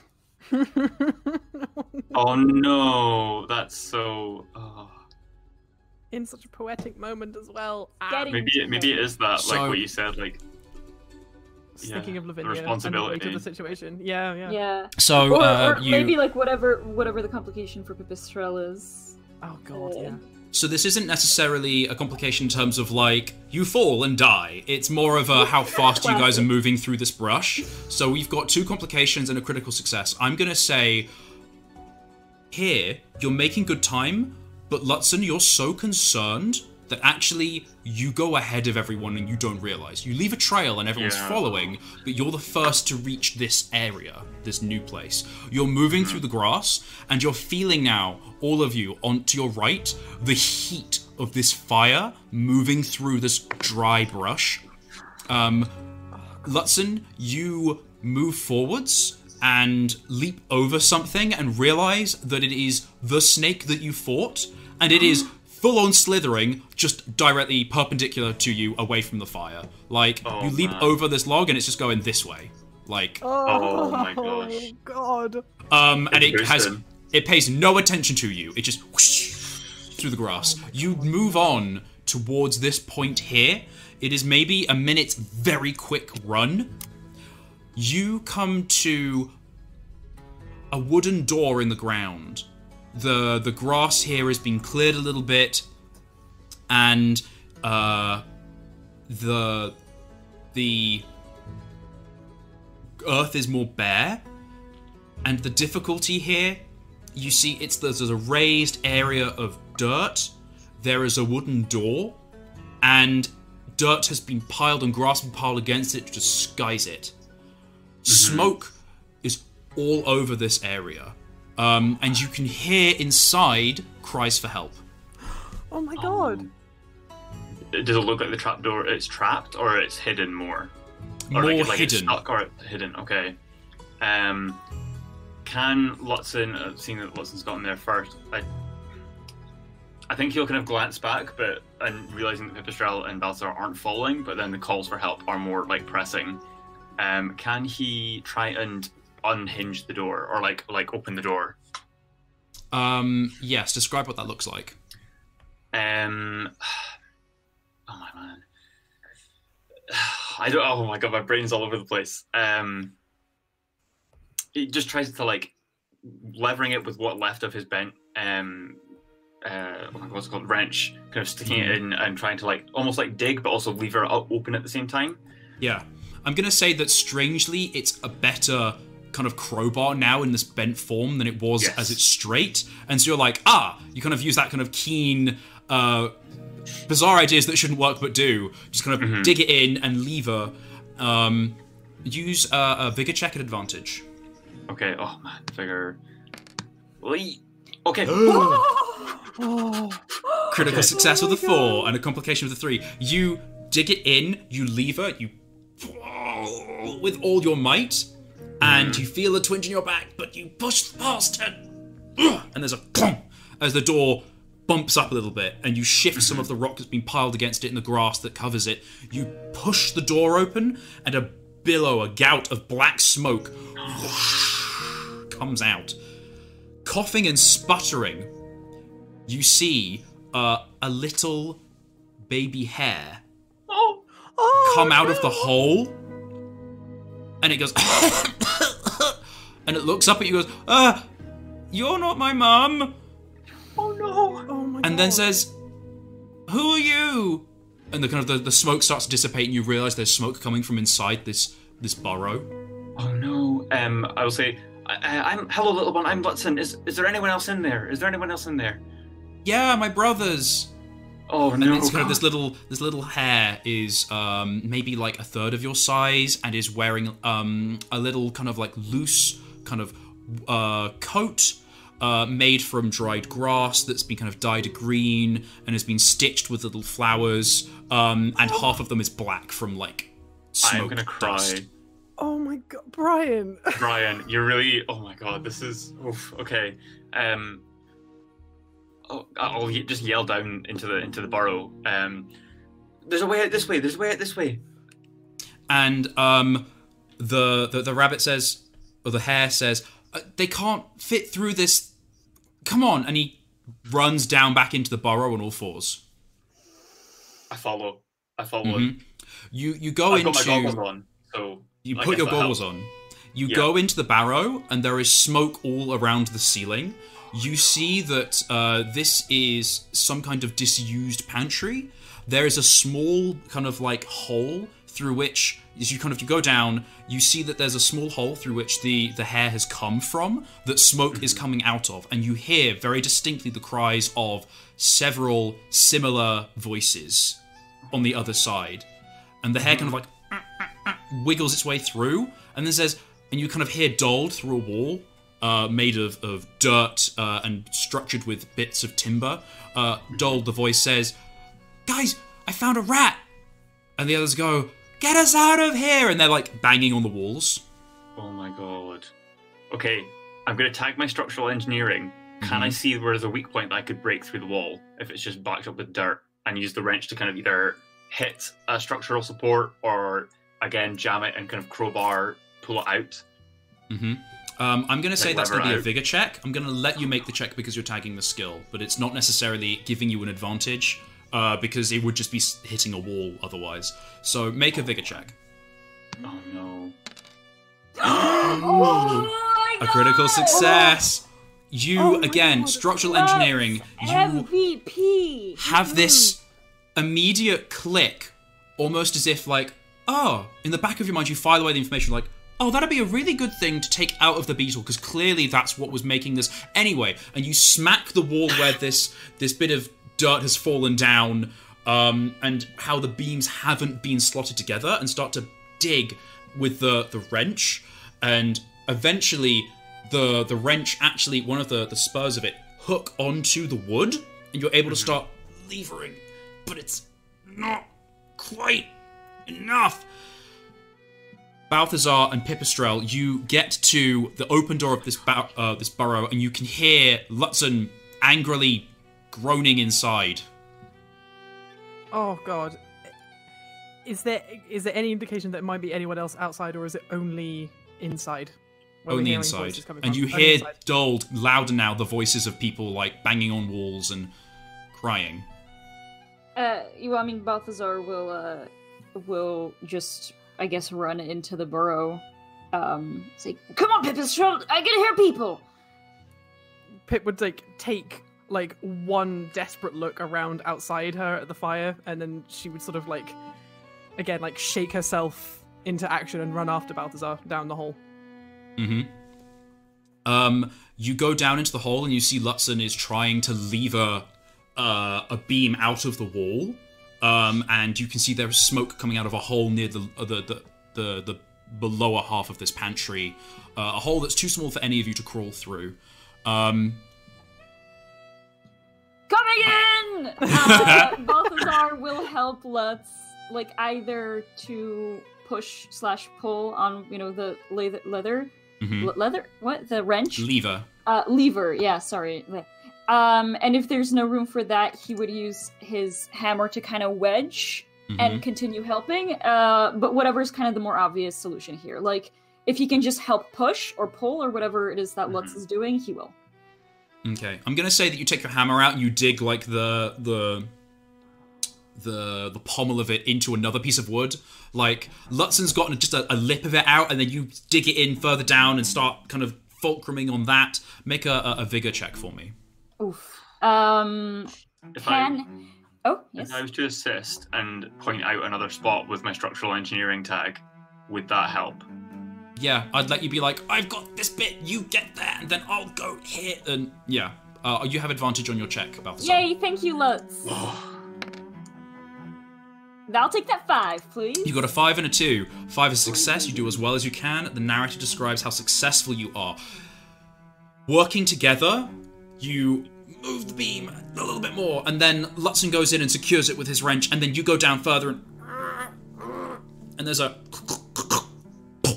and the beam crunches forward, causing uh, a hole to open at the top. A big billow of black smoke comes out, um, and you hear coughing. You pull the beam, and then further, further, and the beam comes out of the wall onto the ground, and then the mud dry starts to crumble. There are roots in the the the the, the wall there, and a big billow of smoke comes out that eases to a, uh, a smaller trickle. Clearly, it's been building up, and there is a, a hole in the wall large enough for a team of different sized but all young hares to come out Oh thank God. and they kind of stumble into this part of the the kind of the pantry. Balthazar will just kind of go into like eh, knight mode and just start like pointing them towards the exit. Um, because uh, Pipistrel, are you? Did you stay back or did you come in? She did come in, and actually, well, I was I was going to say while you two were levering that um that beam out of the way, uh, I, I've been checking my inventory again. Uh, I have bandages, and I think what she's been doing is she's been fashioning them into a way so you can put them around your face to try and stop as much smoke going into your mouth as possible because these hares will have been like underground inhaling Mm. smoke and will you know so she like she's gonna help as they're kind of running out she's gonna like help them and she's gonna like put a little bandage around their their nose and mouth to Mhm. stop as much smoke getting into their faces as possible as I'm gonna say will help them to get out. to get masks for everyone, you'll have to use all of your bandages. So mark it off as a tool. Um, Yep. That's it used up. But now everyone has a cloth mask over their face. cool Cool. Gotcha Um, Good shout. and the uh, the eldest of the hares, um, to you, Balthazar, um, as they're putting on their mask, says, "Thank you, thank you for getting us out. Uh, our, our our mum went to the market at Willowmoot. She she said she'd be back tonight, but the a fire started and we couldn't get out the front, and I had to send little Pip out the the the back way. We only use it in the winter, and can you take us to Willowmoot? Uh, I mean, B- Balthazar like would. Uh, first of all, he he's for a moment because he's stupid, and for a moment he's confused about Little Pip. Um, but Hmm. Apple then uh, he, um, you know, he he looks at this hare. Um, uh, and says, "We'll have to hurry to Woodhamwood as, as fast as possible. We, we have to warn them of this incoming fire if they don't know about it already. Uh, go out, go out as fast as you can, and watch out. The fire's coming from. I think it's going to be the left-hand side from where we're at now. Yeah. Mm-hmm. Um, he- he will Left say, "Watch out! side. Yeah, watch out for the flames. Uh, we'll all rally together and make it to Willowmoot without any trouble. Don't you worry, little one." Okay, I'm gonna ask you to make a willpower check to see how much you can calm and inspire these. Yeah. Can I tag my chivalrous etiquette? Uh, Yes. as between his shining armor and you know and big warhammer, he might be able to inspire uh, confidence in these little I- tykes. Mm, Sorry. okay. Oh, sorry. I, I rolled with willpower despite you know you didn't even say if I can. I'm sorry, but Well, I did did say a six on willpower. I was roll. gonna say actually it's a straight roll because you're also covered in blood and have a, a seemingly dead bird on your back. But you Oh, rolled yeah. a six first, so you succeed. Yeah, so it was the first one. I'm sorry, Yeah. I just rolled before you even said it. Just excitement. It's not Um, a dead bird. It's an infirm. I'm obviously helping it. yes. You're covered in blood.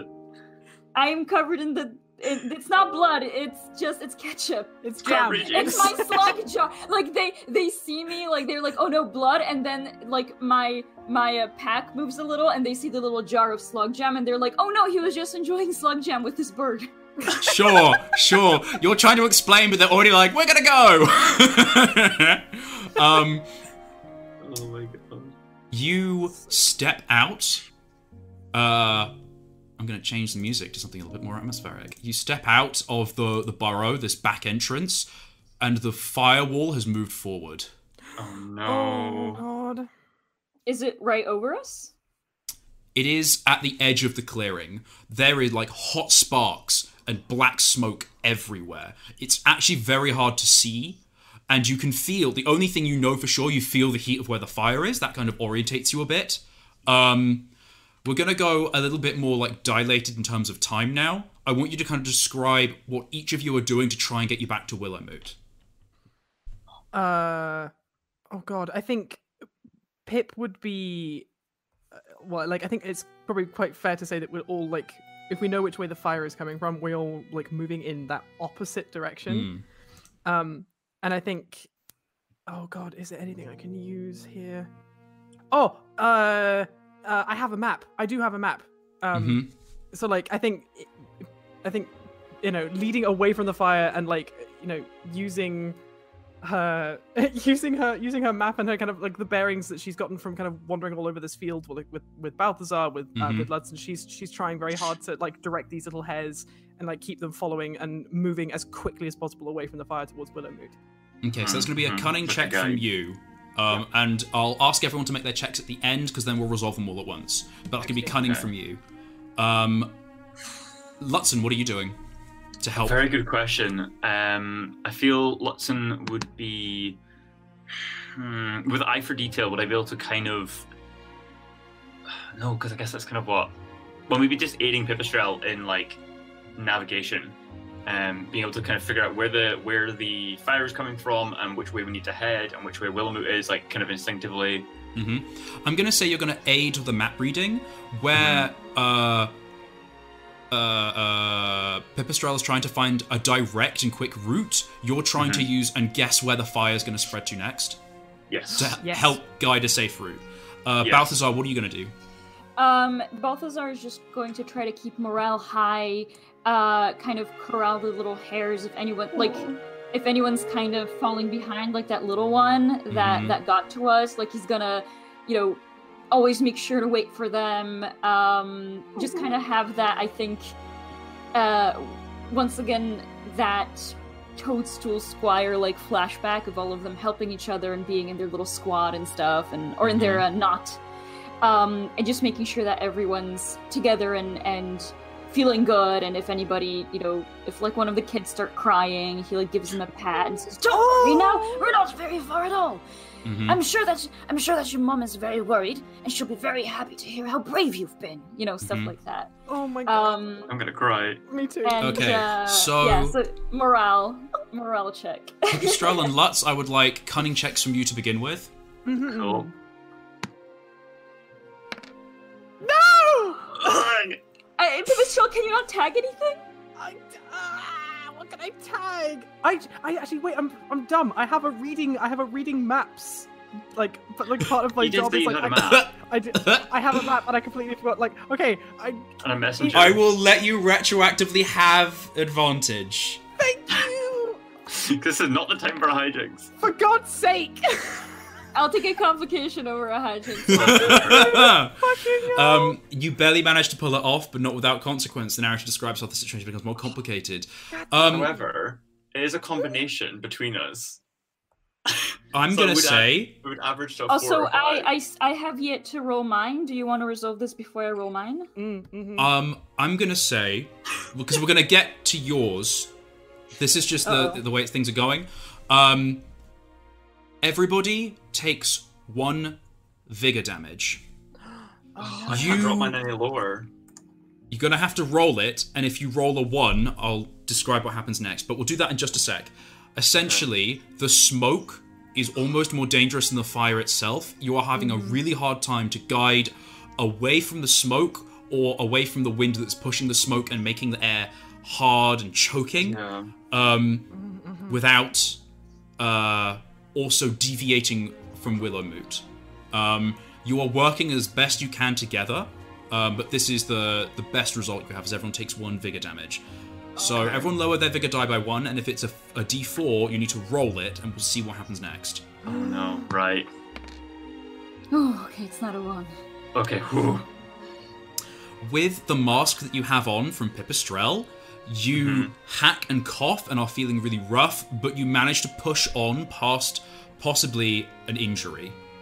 Okay. Uh, good. Nothing happens. Nothing bad happens quite yet. oh um, no. Balthazar, I would like you to make your willpower roll.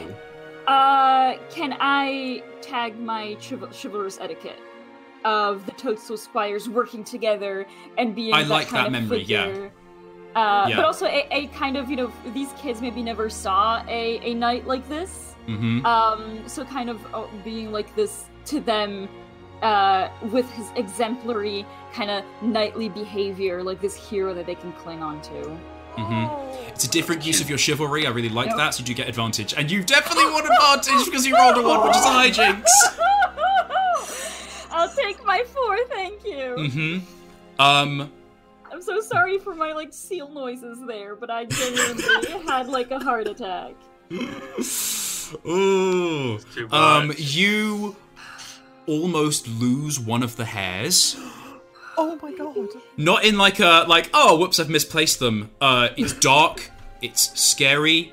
Uh, after this, you you kind of it's the the small one at the back who's very tired. Um, after this, you make sure that everyone's holding hands so they don't get lost again. Um, and you manage to keep all of these uh, hares working single file towards the goal. Um, there is one final challenge ahead of you, guys. Okay. There is a wall. The, a wall of fire has pushed around past you. So if we'll say that uh, there's a blue X over here, this is uh, This is Willowmoot. The fire has pushed round like this Oh no. Oh, okay. no. and is now left a wall of burnt ground, ash, hot embers in your wake. How will you navigate it? Okay. Okay. Okay. Oh god. If the blue is where the fire actively is, you have to sort of pass through it, go over these embers, and pass to the other side to get to Willowmoot. Or Wait, well, you can do anything. So there's so there's a wall of fire here, but there then there's all the embers here. So there's Yeah. technically like two walls of, of fire between us Yeah. and, and Willowmoot. Right. And you can see that the fire, it's not like the fire is like five miles of fire. It's like a thin wall of fire that is burning through the mm-hmm. dry grass. Is Oh there a God. way that Lutzen would be able to take his backpack and use it as a kind of shield and kind of rush into the into the thin kind of wall of fire and push out some of like break up a path through the middle? You could try. Yeah, I think I want to do that. I think I want to try and like spin the back the backpack round onto my front and use it as a kind of like not Okay. battering ram, but to kind of flatten a some of the grass bulldozer. and- I- Yeah, a if we do bit. something together, would uh would because maybe seeing that he wants to do that, Balthazar would say, uh, what if we find some stones and put them down like a bridge above the fire? They they shouldn't catch fire, right? If we're fast, we can walk on them before they get hot. And I think Yeah. Lutzen, you would know where to place them. You seem like Mm. brainy. I do. If I am going to do the, the kind of battering ram thing, it depends on how how what's the time pressure on this. Mm. Is my You can thinking. do one thing. Oh, okay. Like once As you in, do, like- once you make a plan and do it, that's your your attempt. Yeah. Uh, it's, you can't be like, as oh, I failed. I'll try something else. Like, yeah, Yeah. It's, yeah. That the time pressure is not like you have like thirty seconds of stuff. It's just you get one chance.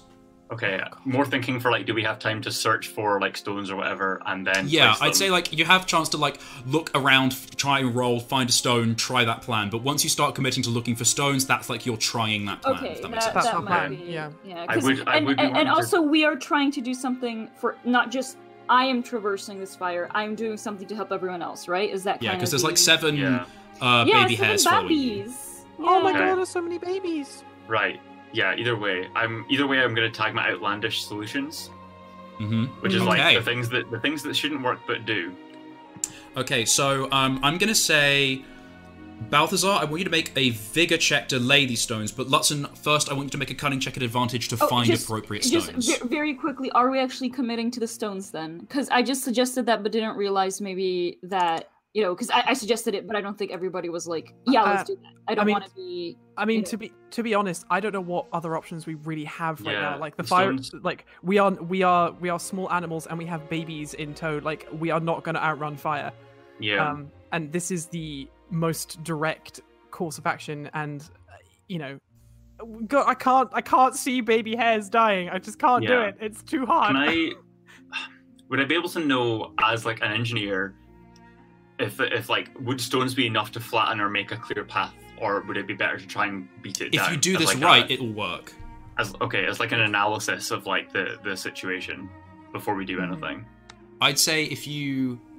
Technically, this would be the boon you get from uh, being neutral, which is ask a question about your actions and get an honest and complete answer. But I'll give it to you anyway. As an engineer, you would know that this would work safely if you pull it off. Okay, to that's good enough for me. That's the only problem is That's pulling good it enough. off. yeah, that's good enough for me. And then with advantage with the outlandish solutions was a cunning roll, was it? Yeah, so cunning, please. Okay, oof, one. Oh, I can only get better God. from here. Okay. Okay, so you've got a success from your seven. Uh, you do as well Mhm. as you can, and I describe how successful you are. You are able to point out the stones and where they need to go. Now it's all on Balthazar to move them into position.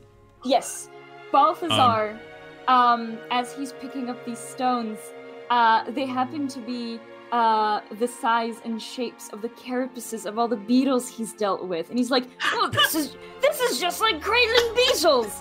Can I can I tag my beetle handling for the familiarity of the shape of the stones?" That is the chunkiest.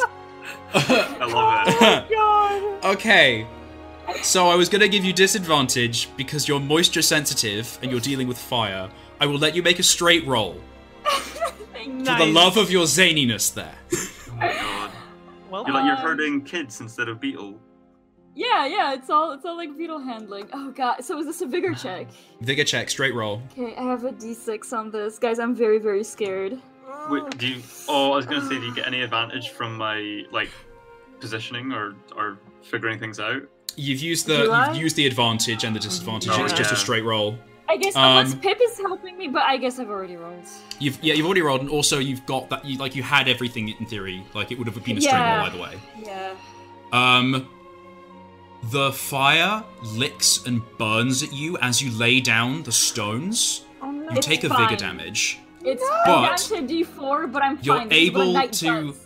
I'm gonna say actually that it heats up part of your armor and it kind of burns, and it's like, oh god, that really hurts. And you don't want to lift the armor up to see what it's like underneath. Nope. Oh no. Nope. You're And- like, but can't also- see it, no problem. Yeah, he uh he grimaces through it because he doesn't want to scare the kids. hmm Oh. Because maybe if he had moved away or taken it off or something, he could alleviate it. But he feels that if he does, they might see horrible, you know, just like burns or smell something, and he doesn't want Mm. to. I think Okay. uh, while I think while uh, uh, Balthazar is like moving the rocks, I think like Pip will have kind of taken over general sort of shepherding duty of of, of the kids, um, and will be trying her best to also like keep up morale and you know be like you know Balthazar is so brave and like look he's he's building us a bridge and everything. Like she will be trying very hard to kind of keep them occupied and thinking about something else uh, while this bridge is being built. Mm-hmm. Cool. Um, so you lay this bridge, you take the vigor damage. The final hurdle to circumvent is this burned, charred earth. Oh god. Okay. Hmm. There's no more stones around to make more stepping stones, is there? It would be too much. Uh, it's it's hot earth, and there's too Okay. much too far to to travel to make stepping stones, or to carry the stones with you, if that makes sense. Uh, it, Yeah. Balthazar will, if he takes his hammer and kind of uses it, you know, to brush the embers away Mhm. in front of everyone, maybe he Mhm. can like make a path where it's not as burnt. He's already Yeah. he's already hurting from the heat and stuff. Like he might as well, you know. He's gonna put himself in. Mhm. I have I have something else that I could also try. If Balthazar is using his hammer to kind of like sweep away stuff, if there are like burned embery moments, Pippa's still got her sleeping bag, and she could use that as Ooh. like like sort of as like a um eh, like a, just to like like to snuff out the flames. So like she's going forward and like sort of kind of like patting her sleeping bag on the ground at a spot and trying to get rid of the fire, and then moving forward, patting out another spot of like burnt earth, uh, like to kind of help Balthazar along.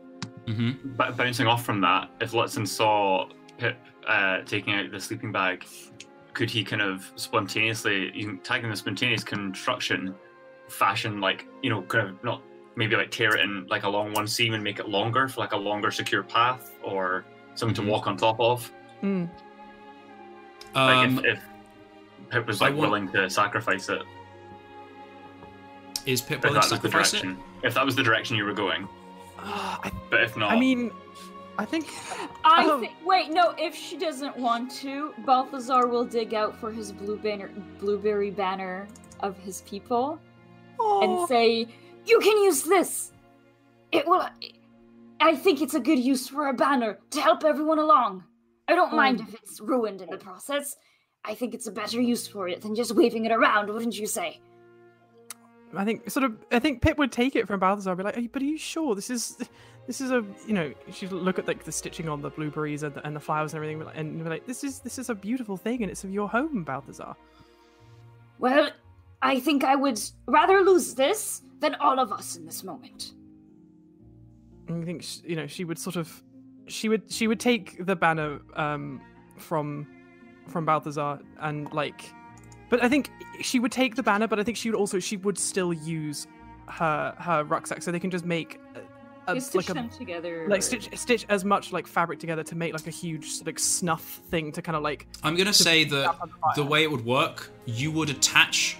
Lutzen could make a, a device very quickly on Balthazar's hammer that makes a wide path and kind of brushes mm. a wide path. And Pipistrel, you have your sleeping bag ready to go for larger, kind of piles of, of burnt area and earth that you can snuff in spots. So you're working Yes. together. Yes. Lutzen, I want you to make a cunning check for me. Cool. Uh, just as is, or with the spontaneous combu- construction? Uh, with your spontaneous combustion? construction, you can have advantage, yeah. Okay. Uh, do you say cunning? Yeah. Mm-hmm. You make the the the random kind of brush thing immediately with your success. Uh, Balthazar and Pipistrel both want you to make uh, vigor checks for me. Okay. Can Balthazar, because, you know, using his banner for this, like, destroying it, would this count as a chivalrous etiquette kind of move? Mhm. Of, this is but a symbol. True knighthood of Blueberry Pond is in the heart. Mhm. Aw. In fact, I think the way you're describing that, that's going to be a willpower roll. It's, Willpower, okay. This is above and beyond just a single knight. This is what the the Knights of Blueberry Pond stand for. This is truly what Um, the banner is. And I am removing the banner from my gear, because Mhm. I think it would get messed up. Um, so is this a straight roll or advantage? Advantage. And it's willpower, not vigor. Yeah. Is it still vigor for me or is it Oh, willpower for come me? on! Uh, Mhm, And it's vigor for, for Pipistrel, unless you want to describe it in another way. Uh, I'm really mad at my roll. Oh no. Can I? Uh, I don't know if I can tag anything. Ugh, I don't know if my inquisitive nature would help me here. No, I think I'm just gonna have to go Not for a quite. You straight can't roll. really quiz the fire for info. Not really. Oh my god. Dang it. What are your true intentions, No! Fire? Oh my god, guy. Pipistrel just whoosh, gone. Ah, Um, No! Uh, I just found her! it's been 84 years. You can't take us away from each other already. Oh my god. you go as fast as you can through this uh, kind of burnt landscape, and the closer you get to Willowmoot, the louder you hear on the wind. A bell, a warning bell, ringing clear into the night, and you hear animals moving around, um, kind of people yelling in the distance of, of Willowmoot, and the closer you get, you see on the horizon the silhouettes of animals. And then something blinks in your eyes, something bright. You realize they're shining lanterns at you, and then you hear a low and growly voice go, Over here, there's animals! And then uh, another one go, Oh, yeah, I see them. And kind of is the goddamn otter with the hat. Oh my god. and it comes up, and he comes over with his milk pails of stuff, but instead he's got buckets of water, Oh. and he throws the water over you, and then oh. is dripping water behind him to douse a path, and you have this cooling water kind of go down on top of you, and you didn't realize how hot and dry and baked you were from the heat of this this wildfire, mm-hmm. and then as you kind of are guided towards Willowmoot by this sort of rescue party, you see there are other rescue parties going out from Willowmoot, and you suddenly hear this kind of cathartic scream, and you see this hare run over to you, and she goes, "Oh my god, my babies! Oh my god, Pip and Burr and Bram and Pod!" And she's kind of grabbing all of them and just hugging them, oh. and they're all like, "Mom, Brian. mom, mom!" And This is not okay. Ugh. and you are all ushered towards Willowmoot, where there is a kind of guard of animals on the perimeter with brooms and with rakes. They've cut down the grass to make a firewall, and you are guided from the chaos and the heat and the dryness of the fire into the cool, shaded halls of the Bent Branch. Oh. Oh I think my that's god. where we're going to end today's episode. Wow. Ah! Who at one point said that like the the story of like Pip and Balthazar wasn't dark enough yet? I, think it was, I think it was you, Atlanta. At one point, you're like, yeah, like I could. It was quite nice. It's been refreshing having it be like a little bit darker and Greer story. Well, Yeah, I got what I fucking asked for. Yeah, the monkey's paw curled. Oh, But my- hey, honestly, I'm actually really glad that we grabbed Crier because they would have totally died in that fire. Oh, hundred Yeah. percent. You you definitely made the right decision because like they would have they would have Combusted. yeah. Yeah, 100% up and down that smoke. just KFC out there in the meadow. oh, oh my god! I should play a predator. Oh, I mean, it would be KFC. It would be fox. Kentucky Fried Cold Tit. Yeah. Ah! Chicken, oh like, my god! no, so so what is KFC T? KFC. Jesus Christ! KFS, Kentucky. Fried Songbird. oh no. Oh my god! Would it be Kentucky Fried or would it be Scottish Fried? Like, or Fire Fried? I don't know. We're getting too Mm. too much into this. Yeah. So- yeah. This is weird now. The logistics don't need to be thought about. oh my goodness! What a session though. What what a comeback like to the kind of full game where everyone's here. Mm. Uh wow, we Brian. I Everyone's cannot here. actually believe that we all survived that. Genuinely. Also, I I'm also I kind of like there was all this dire uh dire danger and uh, Chipper got away and like that is our villain now and Yeah. I want to find her and I want Chipper's your big to just really tell her how much of a jerk she is and how disappointed I am in her. so, That, that's do you do you want to I, I would have? like to channel Greer if I could. Mhm. I don't know that might be the second. That might be the second Greer interlude. Is new contract. oh, oh my god. Imagine. Yeah, we'll see. So, do you guys want to have a reflection? This is the other half of Vice and Virtue, where we look back on the actions of the scene. We talk about the fortune, the theme it was tied to, the tags, the vice, the virtue, and then we decide new bearings for your characters. Though I have an idea of where you guys are. Mm. Yeah, I mean, uh, oh, the little cries were the little baby hares. It was not any That one was- of us. So the fortune you chose was hoarse. Their cries fill the night. I think it was. Yeah. Um, I love a good twist with my fortunes. It's always about the unexpected. Hang on, I'm gonna scroll up and see where it was. Hang on, I have it. I have it. Honestly, I did have a feeling. I was like, "There's gonna be someone caught in the fire." Yeah. Like, So I had it's- a gut feeling. It was hoarse. Their sorry. cries filled the night. The theme was discipline. The vice of discipline oh. is gluttony. The virtue is dignity. The tags for gluttony are appease, compete, exceed, excite, gratify, indulge, feed. And dignity is balance, control, level headed, resilient, resolute, steady, and unfaltering.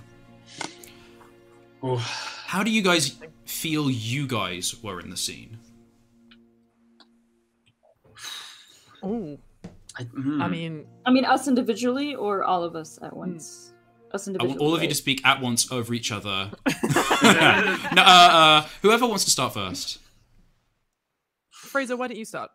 Oh man, wait, okay. Um, I don't know. I think I think Lutzen acted.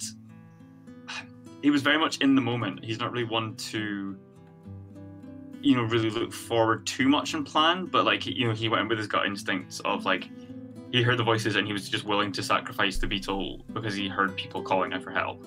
Hmm. Um, you know, like he it was it's something like it is his prized possession, but the lives of others in this fire that he ultimately did start. But I don't think he's really like come to terms with that. Like I don't think he's really clicked with that bit yet. Hmm. Yeah, I'm not too sure. I, I'm yeah, but something with it.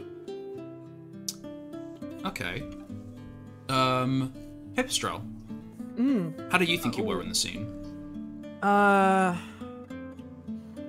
Oh, let me think. I mean, it was, you know, I think seeing uh, seeing Balthazar again, uh, particularly after such a kind of such a kind of like a of like a forced separation, and then so many things went so badly wrong.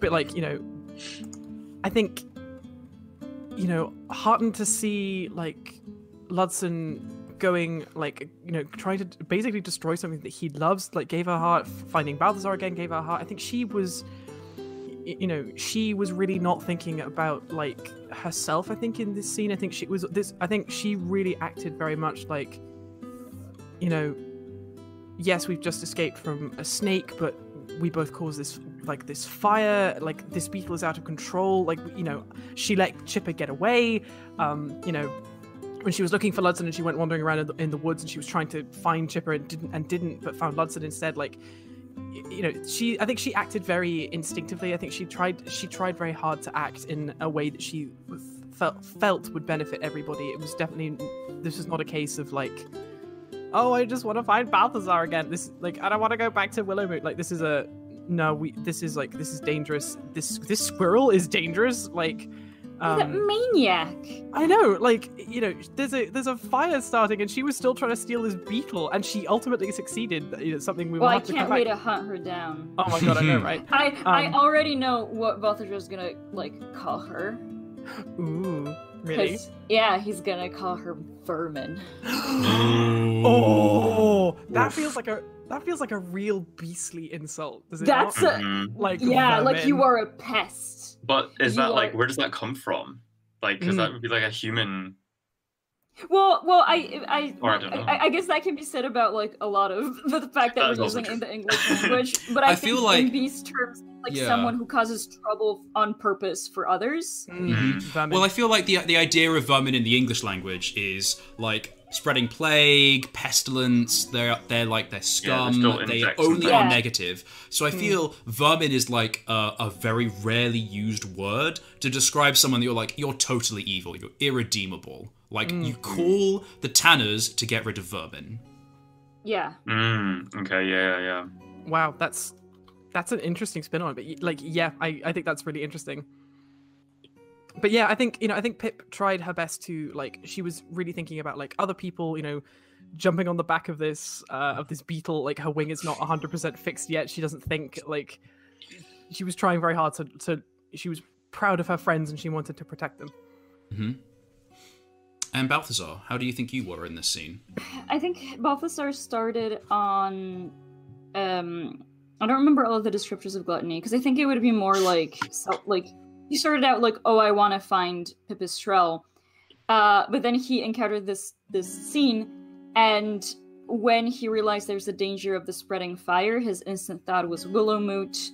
Um, and I think he kind of also kept a level head, like when it comes to Crier. Like he could have Mhm. left him, but he had it Mhm. in him of just like there is that discipline of of what is the right thing to do, despite how Ram might feel about this person. Hmm. It's not right to leave them here, and he kind of took that more um, objective, kind of level-headed approach, even if personally, like he thinks that this bird is a, a garbage boy, but Yeah. um, in the moment he's like, well, this is the right thing to do. So I think it was like the disciplined decision. Mm. Um, but I, I would have to see the I I sometimes I forget the full like because So- you have like a good list of keywords Yeah. that always Mhm. help me narrow things down, but I just don't know off the top of my head. So when we play next week, I will have because Vice and Virtue is going to be coming to Kickstarter in November uh, as an official thing that people can have. Um, so I will have some pretty like pretty sexy, lovely, flashy stuff to actually have on the screen next week.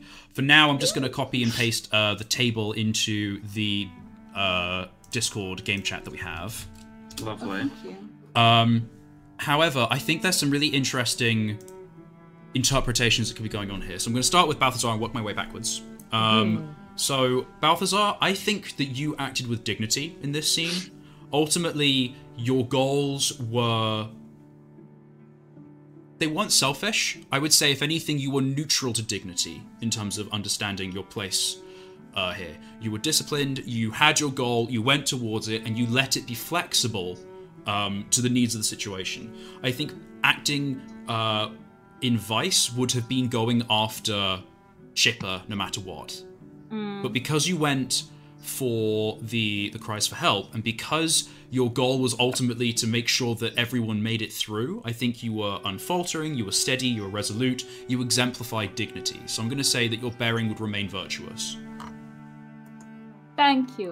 Is that something you agree with? Uh, yeah, yes. Um, oh, because I was thinking, I was thinking of discipline as the uh, virtue, but it is uh, dignity that encompasses the virtue and gluttony, the vice.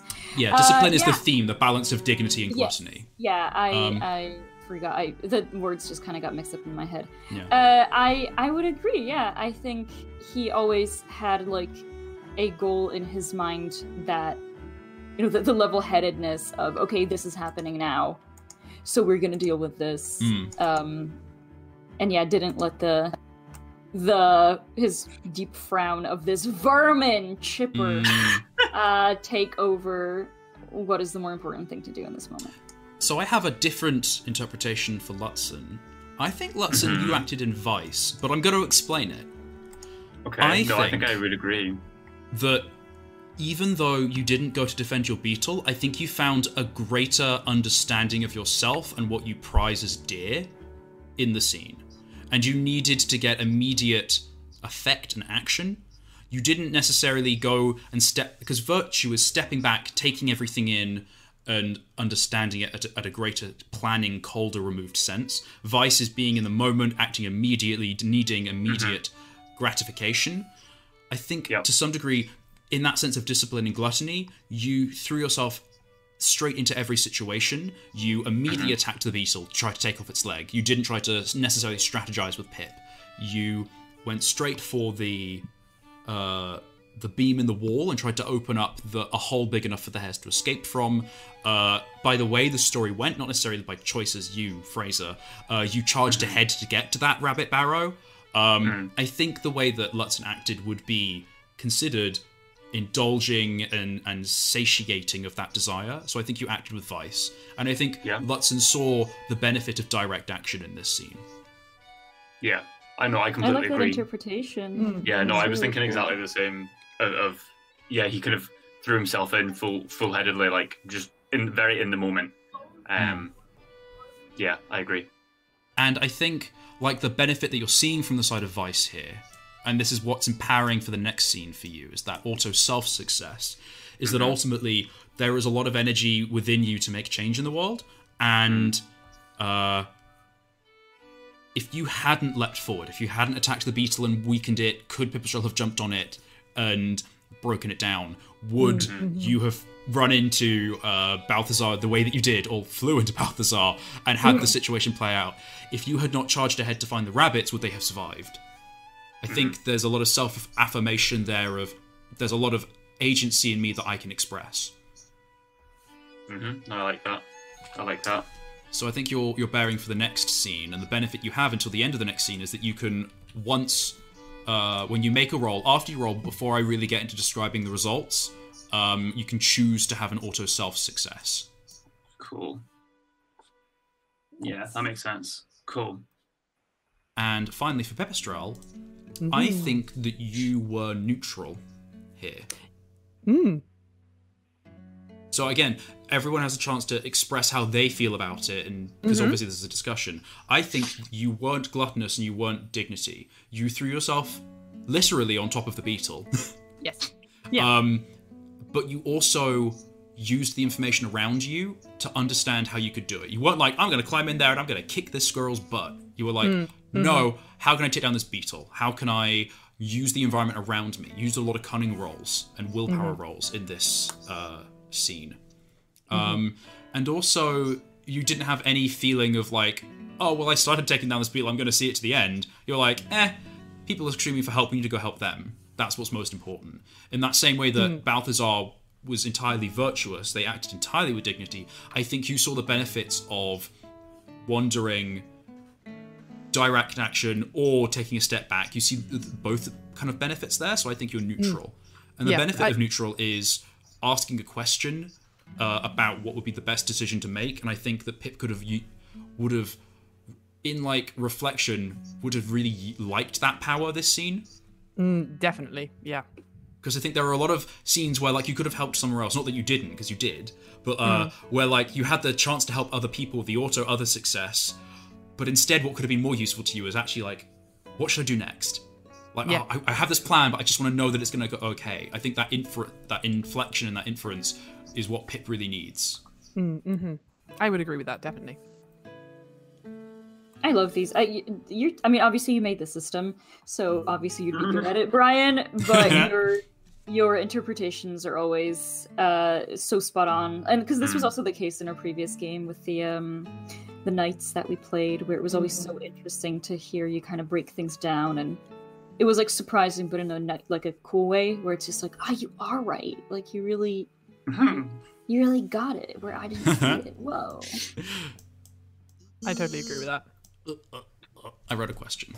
There we go. I literally wrote question, not like a question to answer. Yeah, anyway. So, yeah, we have got a real spread, literally, of uh bearings. And I am excited for the next week's episode. It's going to be a nice, uh, interesting, probably more social talky episode where you talk with Crier, you find out what's going on, you make your next plan for what you'd like to do next.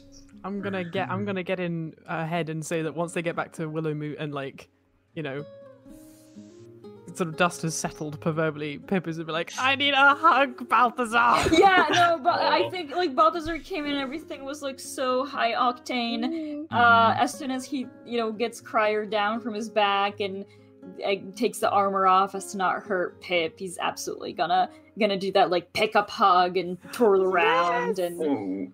and just be very happy that she's safe. hmm Like, because I know obviously I know that in like in actual game time it's only been like a few hours since they saw each other, but like for Vera and me it's been like over a month. It's now been since we yeah, last it's played. been weeks, weeks since we played together. I know. Roll to hug, please. oh. Vigor to heard it all. Vigor for A hug. gone on. Hijinks, I snap your back. Oh my god. Uh-huh. Well, I feel like the hijinks would be Yeah. like you don't intend to, but you crack her back in such a way that actually it's really good. Oh, nice. I'll take it. Where they're like, I'll ow, ow, ow, oh wait, hang on, my posture. Yeah. Yeah, your wing is I fixed. so much better. The twinge nerve is gone. oh my god. Um, wow, guys, this has been a really good session. Oh. This has been a very exciting game. I really enjoyed that. Mhm. Once again, what a note to join back in on. Woof. Oh my god, I know, right? Oh, It was. I did almost high. cry. I did almost cry. Oh, Right, oh, I. I almost, I, I almost cried several times. Many times. That little like baby hare appearing out of nowhere, they're like, "Where's my mommy?" I was like, "Oh my god, I gotta go!" That was just cruel. Like genuinely, that was like that was so that was so mean. I know. See if they got Little baby. Oh And I think this Oh is my this is an important Don't note for like narrative in terms of like the the theory behind storytelling, behind being a narrator. I would not have guilted you guys about that if you had chosen to go after uh After the Chipper. after Chipper. Like I would have insinuated like, "Oh, you don't know who could have needed your help, but we'll, we'll never know." I wouldn't have been like, Yeah. "Ah, and baby's died." Um Ugh. like that would not have the been a week later. yeah. Like, oh, there's bones everywhere. Uh oh. I would not have done that because that's not the kind of story I want to tell. The story here we're telling is of people finding out that they can be heroes and of the power that they have inside themselves mm-hmm. and little beasts in a, in a massive world. And Not massacres uh, and yeah, No. crematorium, not quite. So it was more mm-hmm. important about the rescue rather than the fact that they were in danger. Does that make sense? Mm-hmm. Yeah, yeah, yeah, yeah. Um, and it would have been just as interesting and cool a story if you had gone after Chipper. Either way, but Yeah. I just yeah, I love how everything turned out. It was really cool. Yeah, I'm. I Yeah. just really love that. Now we kind of have this thing of like, you know, Lutzen needs or maybe wants his beetle back, and it's like let's embark on this adventure together hmm or something. I don't know. If if Yeah. Frazier would like to play more or can play more. I would love to. Yay! Whether it be Lutzen or another, I would I would love to. This is so fun. In my head, I was just thinking, like, I know you said that's not the kind of story you want to tell, but if we flash over to like, in my head, there's like a scene cut to Greer's story, and like mm-hmm. mm. finding the source of the fire and coming across this like burned burrow with like bones. Like that would be dark as oh. hell. Oh, You know, like, and then just like investigating, like, what was the size of them? What creature were they? How young or So- like, how old were they? so like this is what I mean. Like that is an interesting story that we could tell, but what I Mm. would explicitly not do is as person to Oh, no. person, player, narrator to player, make you feel guilty about that. No, no, we no, would that's probably have a discussion like, hey, I'm thinking about this. This is one of the consequences that would have fallen out of this. There is no Mm. guilt to be felt here. This is more about vengeance and exploring that side of the narrative. Having that Mm-hmm. Mulan moment, you find the little doll in the snow. But like, oh Yeah. my god, Oh. yeah. that would be a conversation we have and a, a, a story we all embark on together. My role is to make sure we all feel like heroes we come out feeling that we've just survived a forest fire, not that we've abandoned someone along the way. Yeah. yeah. Yeah. So yeah, And- but and even then, that could be really cool. I mean, we Yeah. could still have, in other ways, that kind of narrative of that sort of Greer's Dark development as a story. of- and to be fair, Greer could have two other companions with her, two other oh my god, Mm.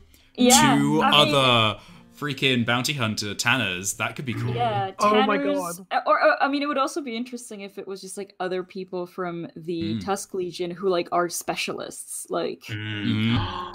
You know, like uh, like everybody's very unique. Oh my god! What if someone was has- playing? What was his name? What was his name? The the the hedgehog.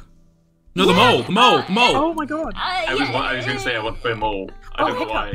Hiccup. Hiccup, Hiccup I the love mole. Hiccup. Oh! Hiccup. I love Hiccup. I want to have more stuff with Hiccup. Yeah. I love it. Guys, so we're giving away too much future story. I know. Oh, it's not giving it away. too- It's always going to change and morph. But I think this is a great time to end the session. Thank you so much for joining me today, guys. Thank you so much for Roll20 for sponsoring us. Uh, Roll 20. Yes. I think the best way to end is to reintroduce ourselves, plug any social media, any shoop like that. So I'll start and we'll go down the little character list. I have been Brian, and I am continuing to be Brian. I use he, him pronouns. I run the entry level tabletop role playing publishing imprint, Dungeons on a Dime. You can find all of this cool stuff at doad.co.uk. And if you like the kind of storytelling we've been doing and want that for your own table, Vice and Virtue is going to be coming to Kickstarter in November. I'm just getting all of the little details figured out, but the budget is set. I'm writing, or I've finished pretty much the uh, draft rules that you can also be able to read when the Kickstarter launches with my editor, Vi Huntsman, who I also did a cool interview with yesterday, so that'll be coming up soon. Um, and yeah, there are some really cool projects coming. The future is going to be looking awesome. Uh, thank you for, for listening. I'm going to pass you over to Ver to introduce themselves. Uh, hello, I have been a ver, and I can't believe that Brian stole my goodbye quirk of I have been. I don't know where it came from. I was like, I've heard this one before. yeah, it's it's the thing that I always say. I have been ver. Um, uh, you can find me on social media, uh, primarily Twitter, verface at Twitter. Uh, you can also find me on Patreon uh, under the same moniker of verface. Um, I am currently working on many comics, uh, and uh, I post uh, works in progress as well as some previews of things there if you're interested in uh, whatever tales I I spout in my own time. Um, and uh, Brian, thank you very much for having me. This has been a wonderful like reunion episode, so to say. Uh, it's only been a month, but it feels like it's been a century. Mm. Um, and uh, this has been a blast, and it's been wonderful to. Well, I've been actually playing for the first time with Fraser today, so Fraser, it's it's been wonderful to play with you. I'm, I'm very excited to continue this adventure next week. It's been a pleasure. And of course, Atlanta. Ah! I'm so I know, sorry. I know. I did that again. okay, on that lovely screen, we're going to pass to Atlanta. Uh, hello, I am the human equivalent of a loud noise in the distance, uh, named Atlanta. Um, Oh my god. I I have been playing Pip the Bat again, uh, and I you can find me on general social media um, at Alpaca Scribbles on Twitter, at uh, Alpaca underscore Scribbles on Instagram. Uh, you can find me on Patreon at Alpaca Scribbles. Uh, I am posting lots of doodly thingies over there. Uh, you know, I'm just, mm, I'm here, I'm vibing, I'm doing art, and if you want to support me, great, but no pressure. and also, there, I, I, I agree with the like the the ah. It's been it, it's been a it's been too long. It's Like, been too it's- long, it's but been it's too been long. great. It's been so high octane though. I'm, I'm Mm. still I still still feeling some stress from that Oh my god, I know, right? But also, Fraser, it's it's such a it's such a joy to have you as Lutzen as well because I Aw. I so enjoyed like the two sessions that you and I had together, just kind of like hanging out as Yeah, a little little bat as a little rat team. Like that was really fun, and I'm just that's I, right. I am excited for where this is going now, Yeah, even more so than I was before. high energy, high stress. yes. Very good. Okay, and last but not least, we have Fraser. Uh, yes, hello. I am the eldritch being that takes the form of Fraser. Um, At this at this point, I think we all just have to have one every episode. Like, Yeah. um, but yeah, I um, you can find me on Twitter at underscore underscore lost astronaut and on Instagram as underscore lost astronaut. I really need to get those sorted and make them be the same thing, but we will see. Um, yeah, I'm an illustrator and things of such that I do drawing and storytelling and things. Um, yeah, this has been so fun. I've been it's been great to play with both you, Ver, and Atlanta. Just it's been great to have like a little trio. Um, I can't wait to see where this all goes. 'cause Very that was, fun. Yeah. Mhm. Oh, Okay. I just And- wanna say- to. Fraser, I'm so sorry. I think I have been pronouncing your name wrong. I apologize because I've Oh, seen it in writing, Don't and worry. I I think I there's like a show or something called Frasier, and I There think my brain is just like that's how you read that word in English. All So people I I do know. apologize. That is It's okay. my it's bad. okay. All people I know who have a kind of Americanish accent always pronounce my name Fraser. Even my like current roommate or like Uh. flatmate I live with and have known for the last four years only started calling me Fraser until like last year. So it just well, you know well, that I just hope that my track record will be much more uh, well developed than that. I, I, I will keep, keep in mind Fraser and uh, All right. not your name anymore. I, I, I have a uh, a thing I do, a quirk I'll call it, to make it sound positive, where uh, I struggle with names, so I just mispronounce them in very strange ways, and I've been trying so hard not to be like Fraser. because it's done weird. Honestly, if it starts with an F and ends with an R, I will probably like respond to it. Ver- um, there are some interesting phrases that begin with F and end in R, so maybe not. Oh yeah, mm, maybe not. Mm, I mean, Anyway. yeah, never mind. I want to I want to leave all of you with a scene that I had in my head. that I was going to say at the end of the thing, but then I just got distracted because screaming, crying. Um, You all sit down and are handed cups of water uh, to just sort of drink and decompress from the intense stress you've been through.